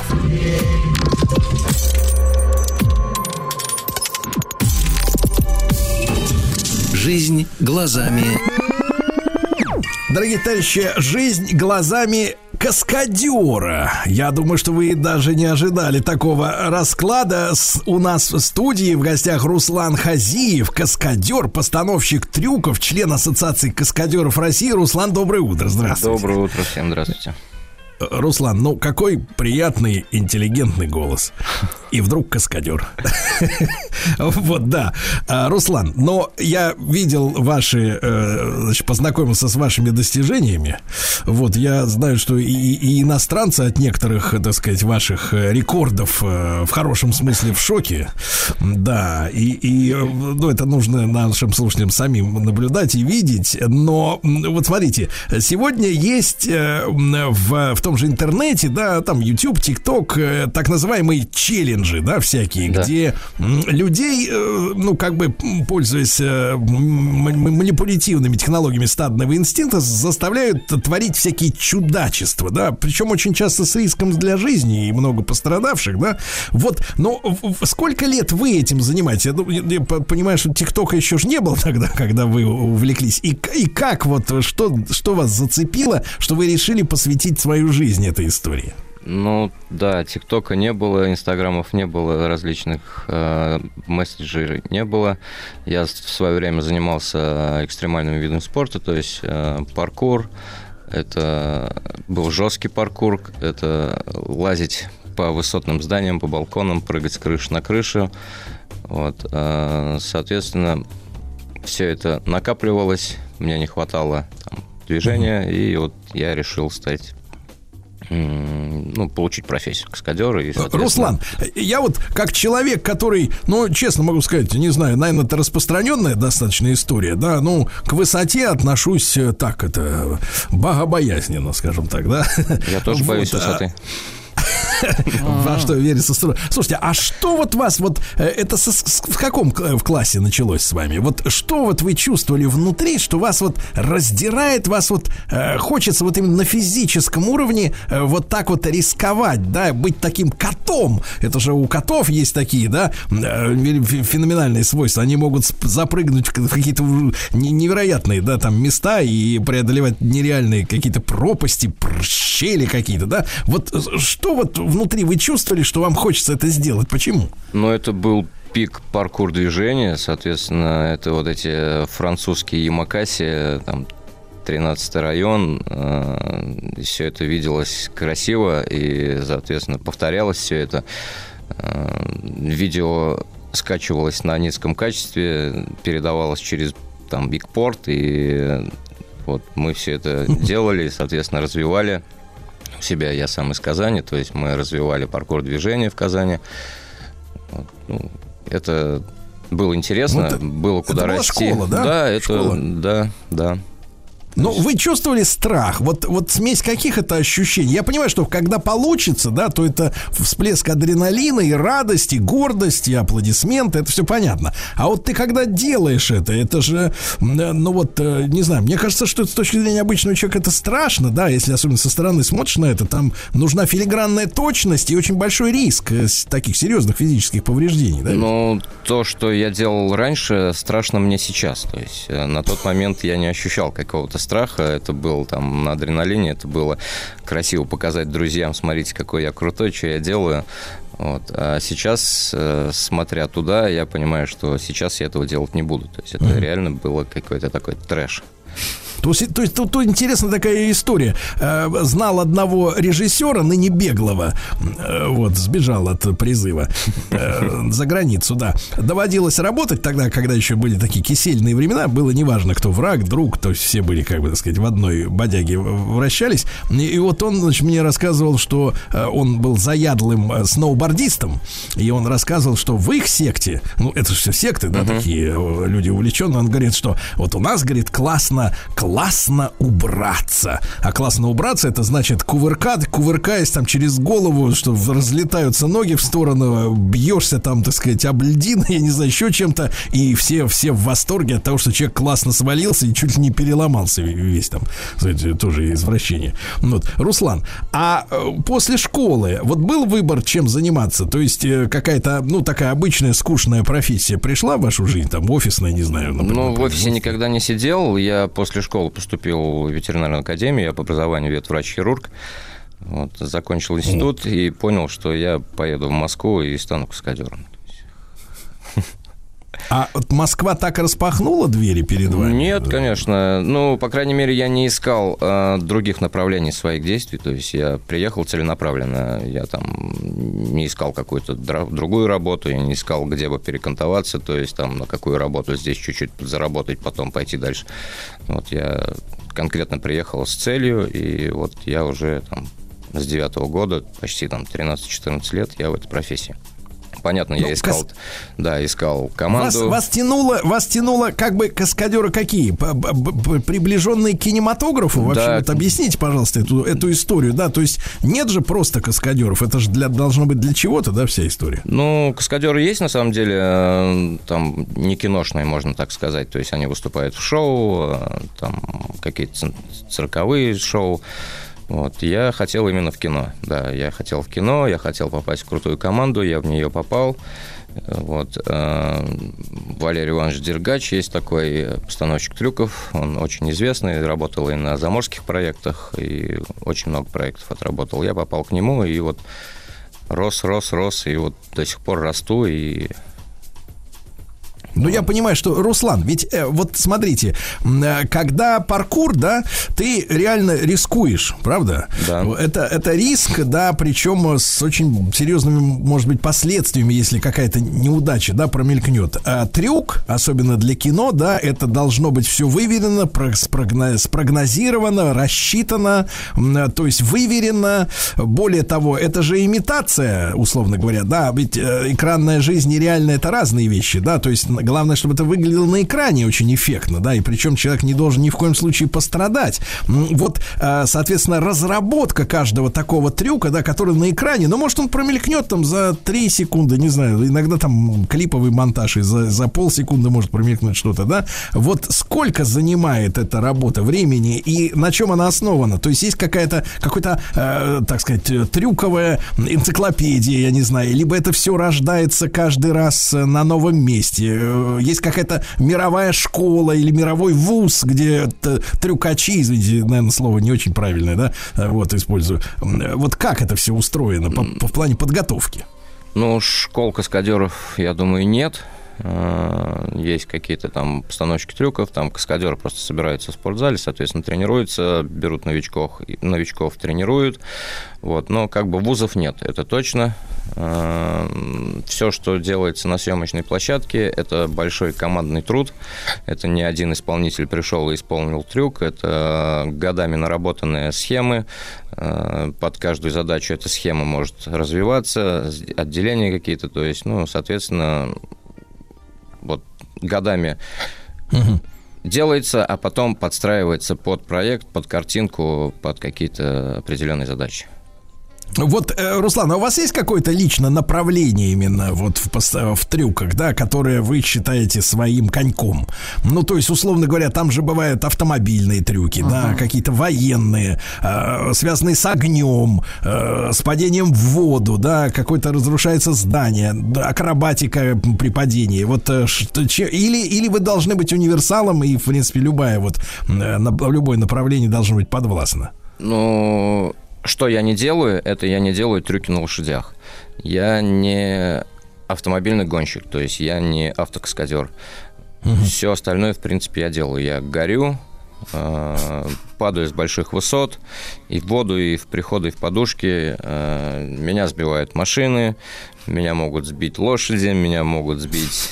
Ну, то есть... Кошмар э, Да все что угодно. все, что угодно, с, да. с- огнем, кстати говоря, Владислав Александрович, Да. если вы посмотрите видео, то у Руслана голова 35 секунд горела. Ужас. Это, это, это тест, а, это тест, да, она могла гореть больше, но я услышал треск моих волос, я думал, они начали гореть. Вот, когда я потушил, с волосами было все в порядке. То есть, Ну, они просто начали нагреваться, да? нет, они не начали нагреваться. Это я там разрабатывал э, специальный гель, который есть Так там. вы еще и химик. Ну, как бы в нашей профессии и физики, и химики, и кого только нет. То есть, э, Руслан, а у вас не возникает идеи, если, смотрите, если все это по- получается, все специалисты, получается, с нуля вызревают, да, учатся друг у друга и так далее, систематизировать все это, а, сделать какой-то научный, условно говоря, труд, э, чтобы следующее поколение, условно говоря, ваши ученики, вы человек еще молодой, да, но тем не менее, чтобы ваши ученики уже как бы не на пустом месте набивали шишки, да, а шли дальше, пользуясь вот вашим опытом как базой, такой уже научной совершенно. Ну, я в профессию также пришел, и я те же самые навыки беру у своих э, старших коллег, э, своих учителей. Не- они нарабатывают основную базу, я беру у них. Соответственно, все, что делаю я, мое новое поколение будет брать с меня. То есть это всегда все наработки, конечно. Руслан, а, э, расскажите, пожалуйста, вот о работах в кино, да, вот э, где вам э, довелось, э, э, ну, например, да, принять участие, ну, про лошадь не будем, это неприятно, а вот в целом, да, вот из последнего, А, свежего. Из свежего. Может, э, где-то горели. Горел буквально там... Владислав, Владислав горел немножко недавно, больше эмпатии, да, пожалуйста. На военфильме э, очень часто Так, сейчас у так. Игоря Угольникова регулярно проходят военные картины. Вот Да. Сейчас вот только-только закончили съемочный процесс. Это «По зову сердца». Э, Вот там, да, и там я и русским был, и фашистом был, э, горел в фашистском, ну, го- горел в танке, Танке. выпрыгивал с него, да, то есть там горел, взрывался в окопах, и ну, вот одна из последних мощных картин – это вот «По зову сердца». Руслан, а вот э, в- вас можно в таком случае назвать укротителем огня, то есть чтобы в кадре все думали, что вы горите, а вы не горите? Не, ну в кадре, э, ну, я горю. Все по-честному. Валерьевич. по-честному, я горю. Не догораю до конца. Да, не догораю. То есть это, это, давайте мы после коротких, э, короткой рекламы продолжим, да, но я так понимаю, что это все-таки ухищрение, да, в большей степени, то есть технологические ухищрения, когда как бы что-то горит на вас, но вы при этом, да, не термически никак не страдаете. А, Руслан Хазиев, каскадер и постановщик трюков в нашем цикле «Жизнь глазами каскадера» сегодня.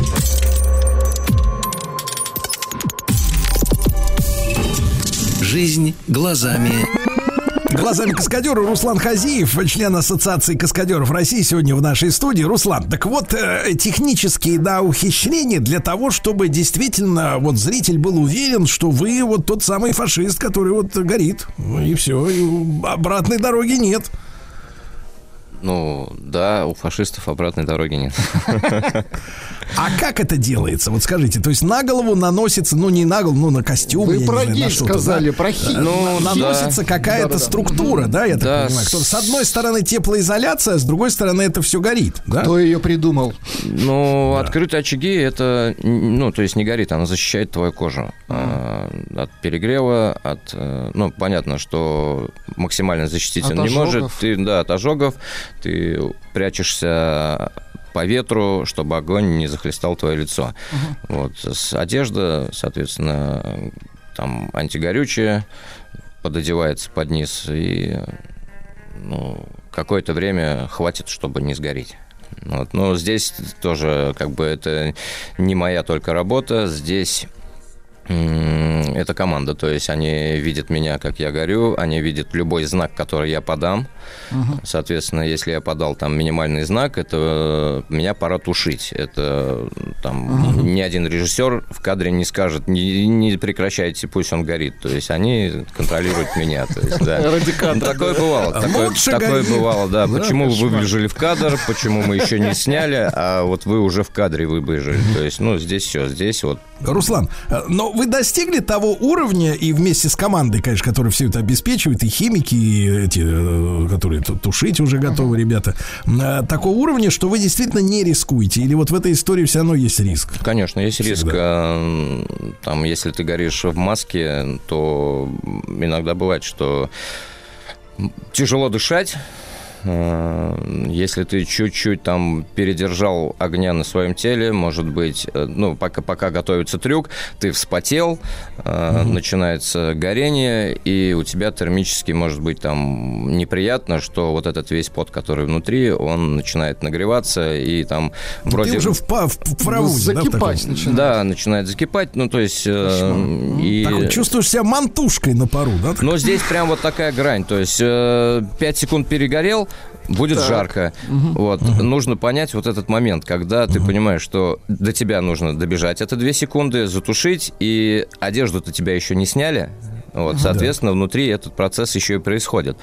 Как бы вот в этом, да, это... Руслан, а вот эти контактные истории, да, вы сказали, там сбили лошадью или машиной, вот э, здесь акробатика или это визуальные эффекты из серии, что камера-то все-таки двумерно снимает, да, и это иногда в так контакт. можно пос... да, Контакт. или реально с машиной. в контакт, э, сбивается машина в контакт. Вот, ломаются стекла, мнутся крыши, капоты. э, Там я слетал несколько раз с капота, там рассекал себе голову, меня увозили зашивать. То есть э, такие, ну, мягкие ткани порвали. То есть, ну, это, это все в контакт. Э, ну, там все, что не в контакт, это драки, потому что нельзя бить актера, актер не должен бить каскадера. Жаль. Э, Вот, ну, ставится Кстати говоря, камера, да. Руслан, Мгм. Руслан, вы же наверняка видели этого Джона Уика, да? Ну, конечно, Э, где видел. там, а, в принципе, Джон Уик, мне нравится сам та сцена, мне кажется, тысячелетия, где Джон Уик дерется лошадью, когда он, значит, соответственно, там задними копытами человека убивает. Вот эта вся история с ножами, там, с драками, с копытами, со стрельбой. Ну, стрельба, ладно, это имитируется. Но, тем не менее, ведь кажется, что действительно людей дубасят. Или есть технология, вот, чтобы, чтобы это только выглядело так. Ну, максимально безопасно на расстоянии э, ставится камера, ставится удар, чтобы он не попал в лицо. Ну, вот я в том году вел проект как постановщик трюков э, «Панчер». Вот сейчас он в сентябре должен выйти. Э, главный герой у него бойцовский клуб, то есть это бывший боксер, который там с проблемами пошел выступать уже в бои без правил. Э, Ребята, каскадеры, и вот главный актер полностью отработал без дублеров все бойцовские э, сцены. Э, Ребята работали в контакт. Э, Понятно, что по морде друг другу никого никто не бил, но Контакт. были полноценные спарринги, полноценные. То есть там в последнем бою он вынес свой голеностоп, отработал пол смены, больше даже, то есть э, с э, битым голеностопом, под обезболивающими. То есть, ну, вот э, так бывает, что бои были А в кадре, вот, э, Руслан, а в кадре, вот когда видно, что вот человеку дали по морде, как следует, да? А там что, получается, там, условно говоря, контакт на уровне там не хватило двух миллиметров реально? То Ну, есть ставится и- удар настолько точно, который не достигает именно физически вот это э, тела. акробатика? Ну, 2 миллиметра, наверное, нет. 2 миллиметра могут работать каскадеры в паре, которые уже неоднократно работали свои схемы. А, Если это актер-каскадер или актер-актер, то расстояние ну, как бы может быть достигать и 20 сантиметров от лица. Здесь уже визуально... Вопрос, как камера стоит, да? Да, же? камера на совмещении, ну, ну, то есть ставится камера, и удар делается на совмещение. То есть 20 сантиметров вполне достаточно, чтобы в кадре это выглядело как реалистично, больно, жестко. Мгм.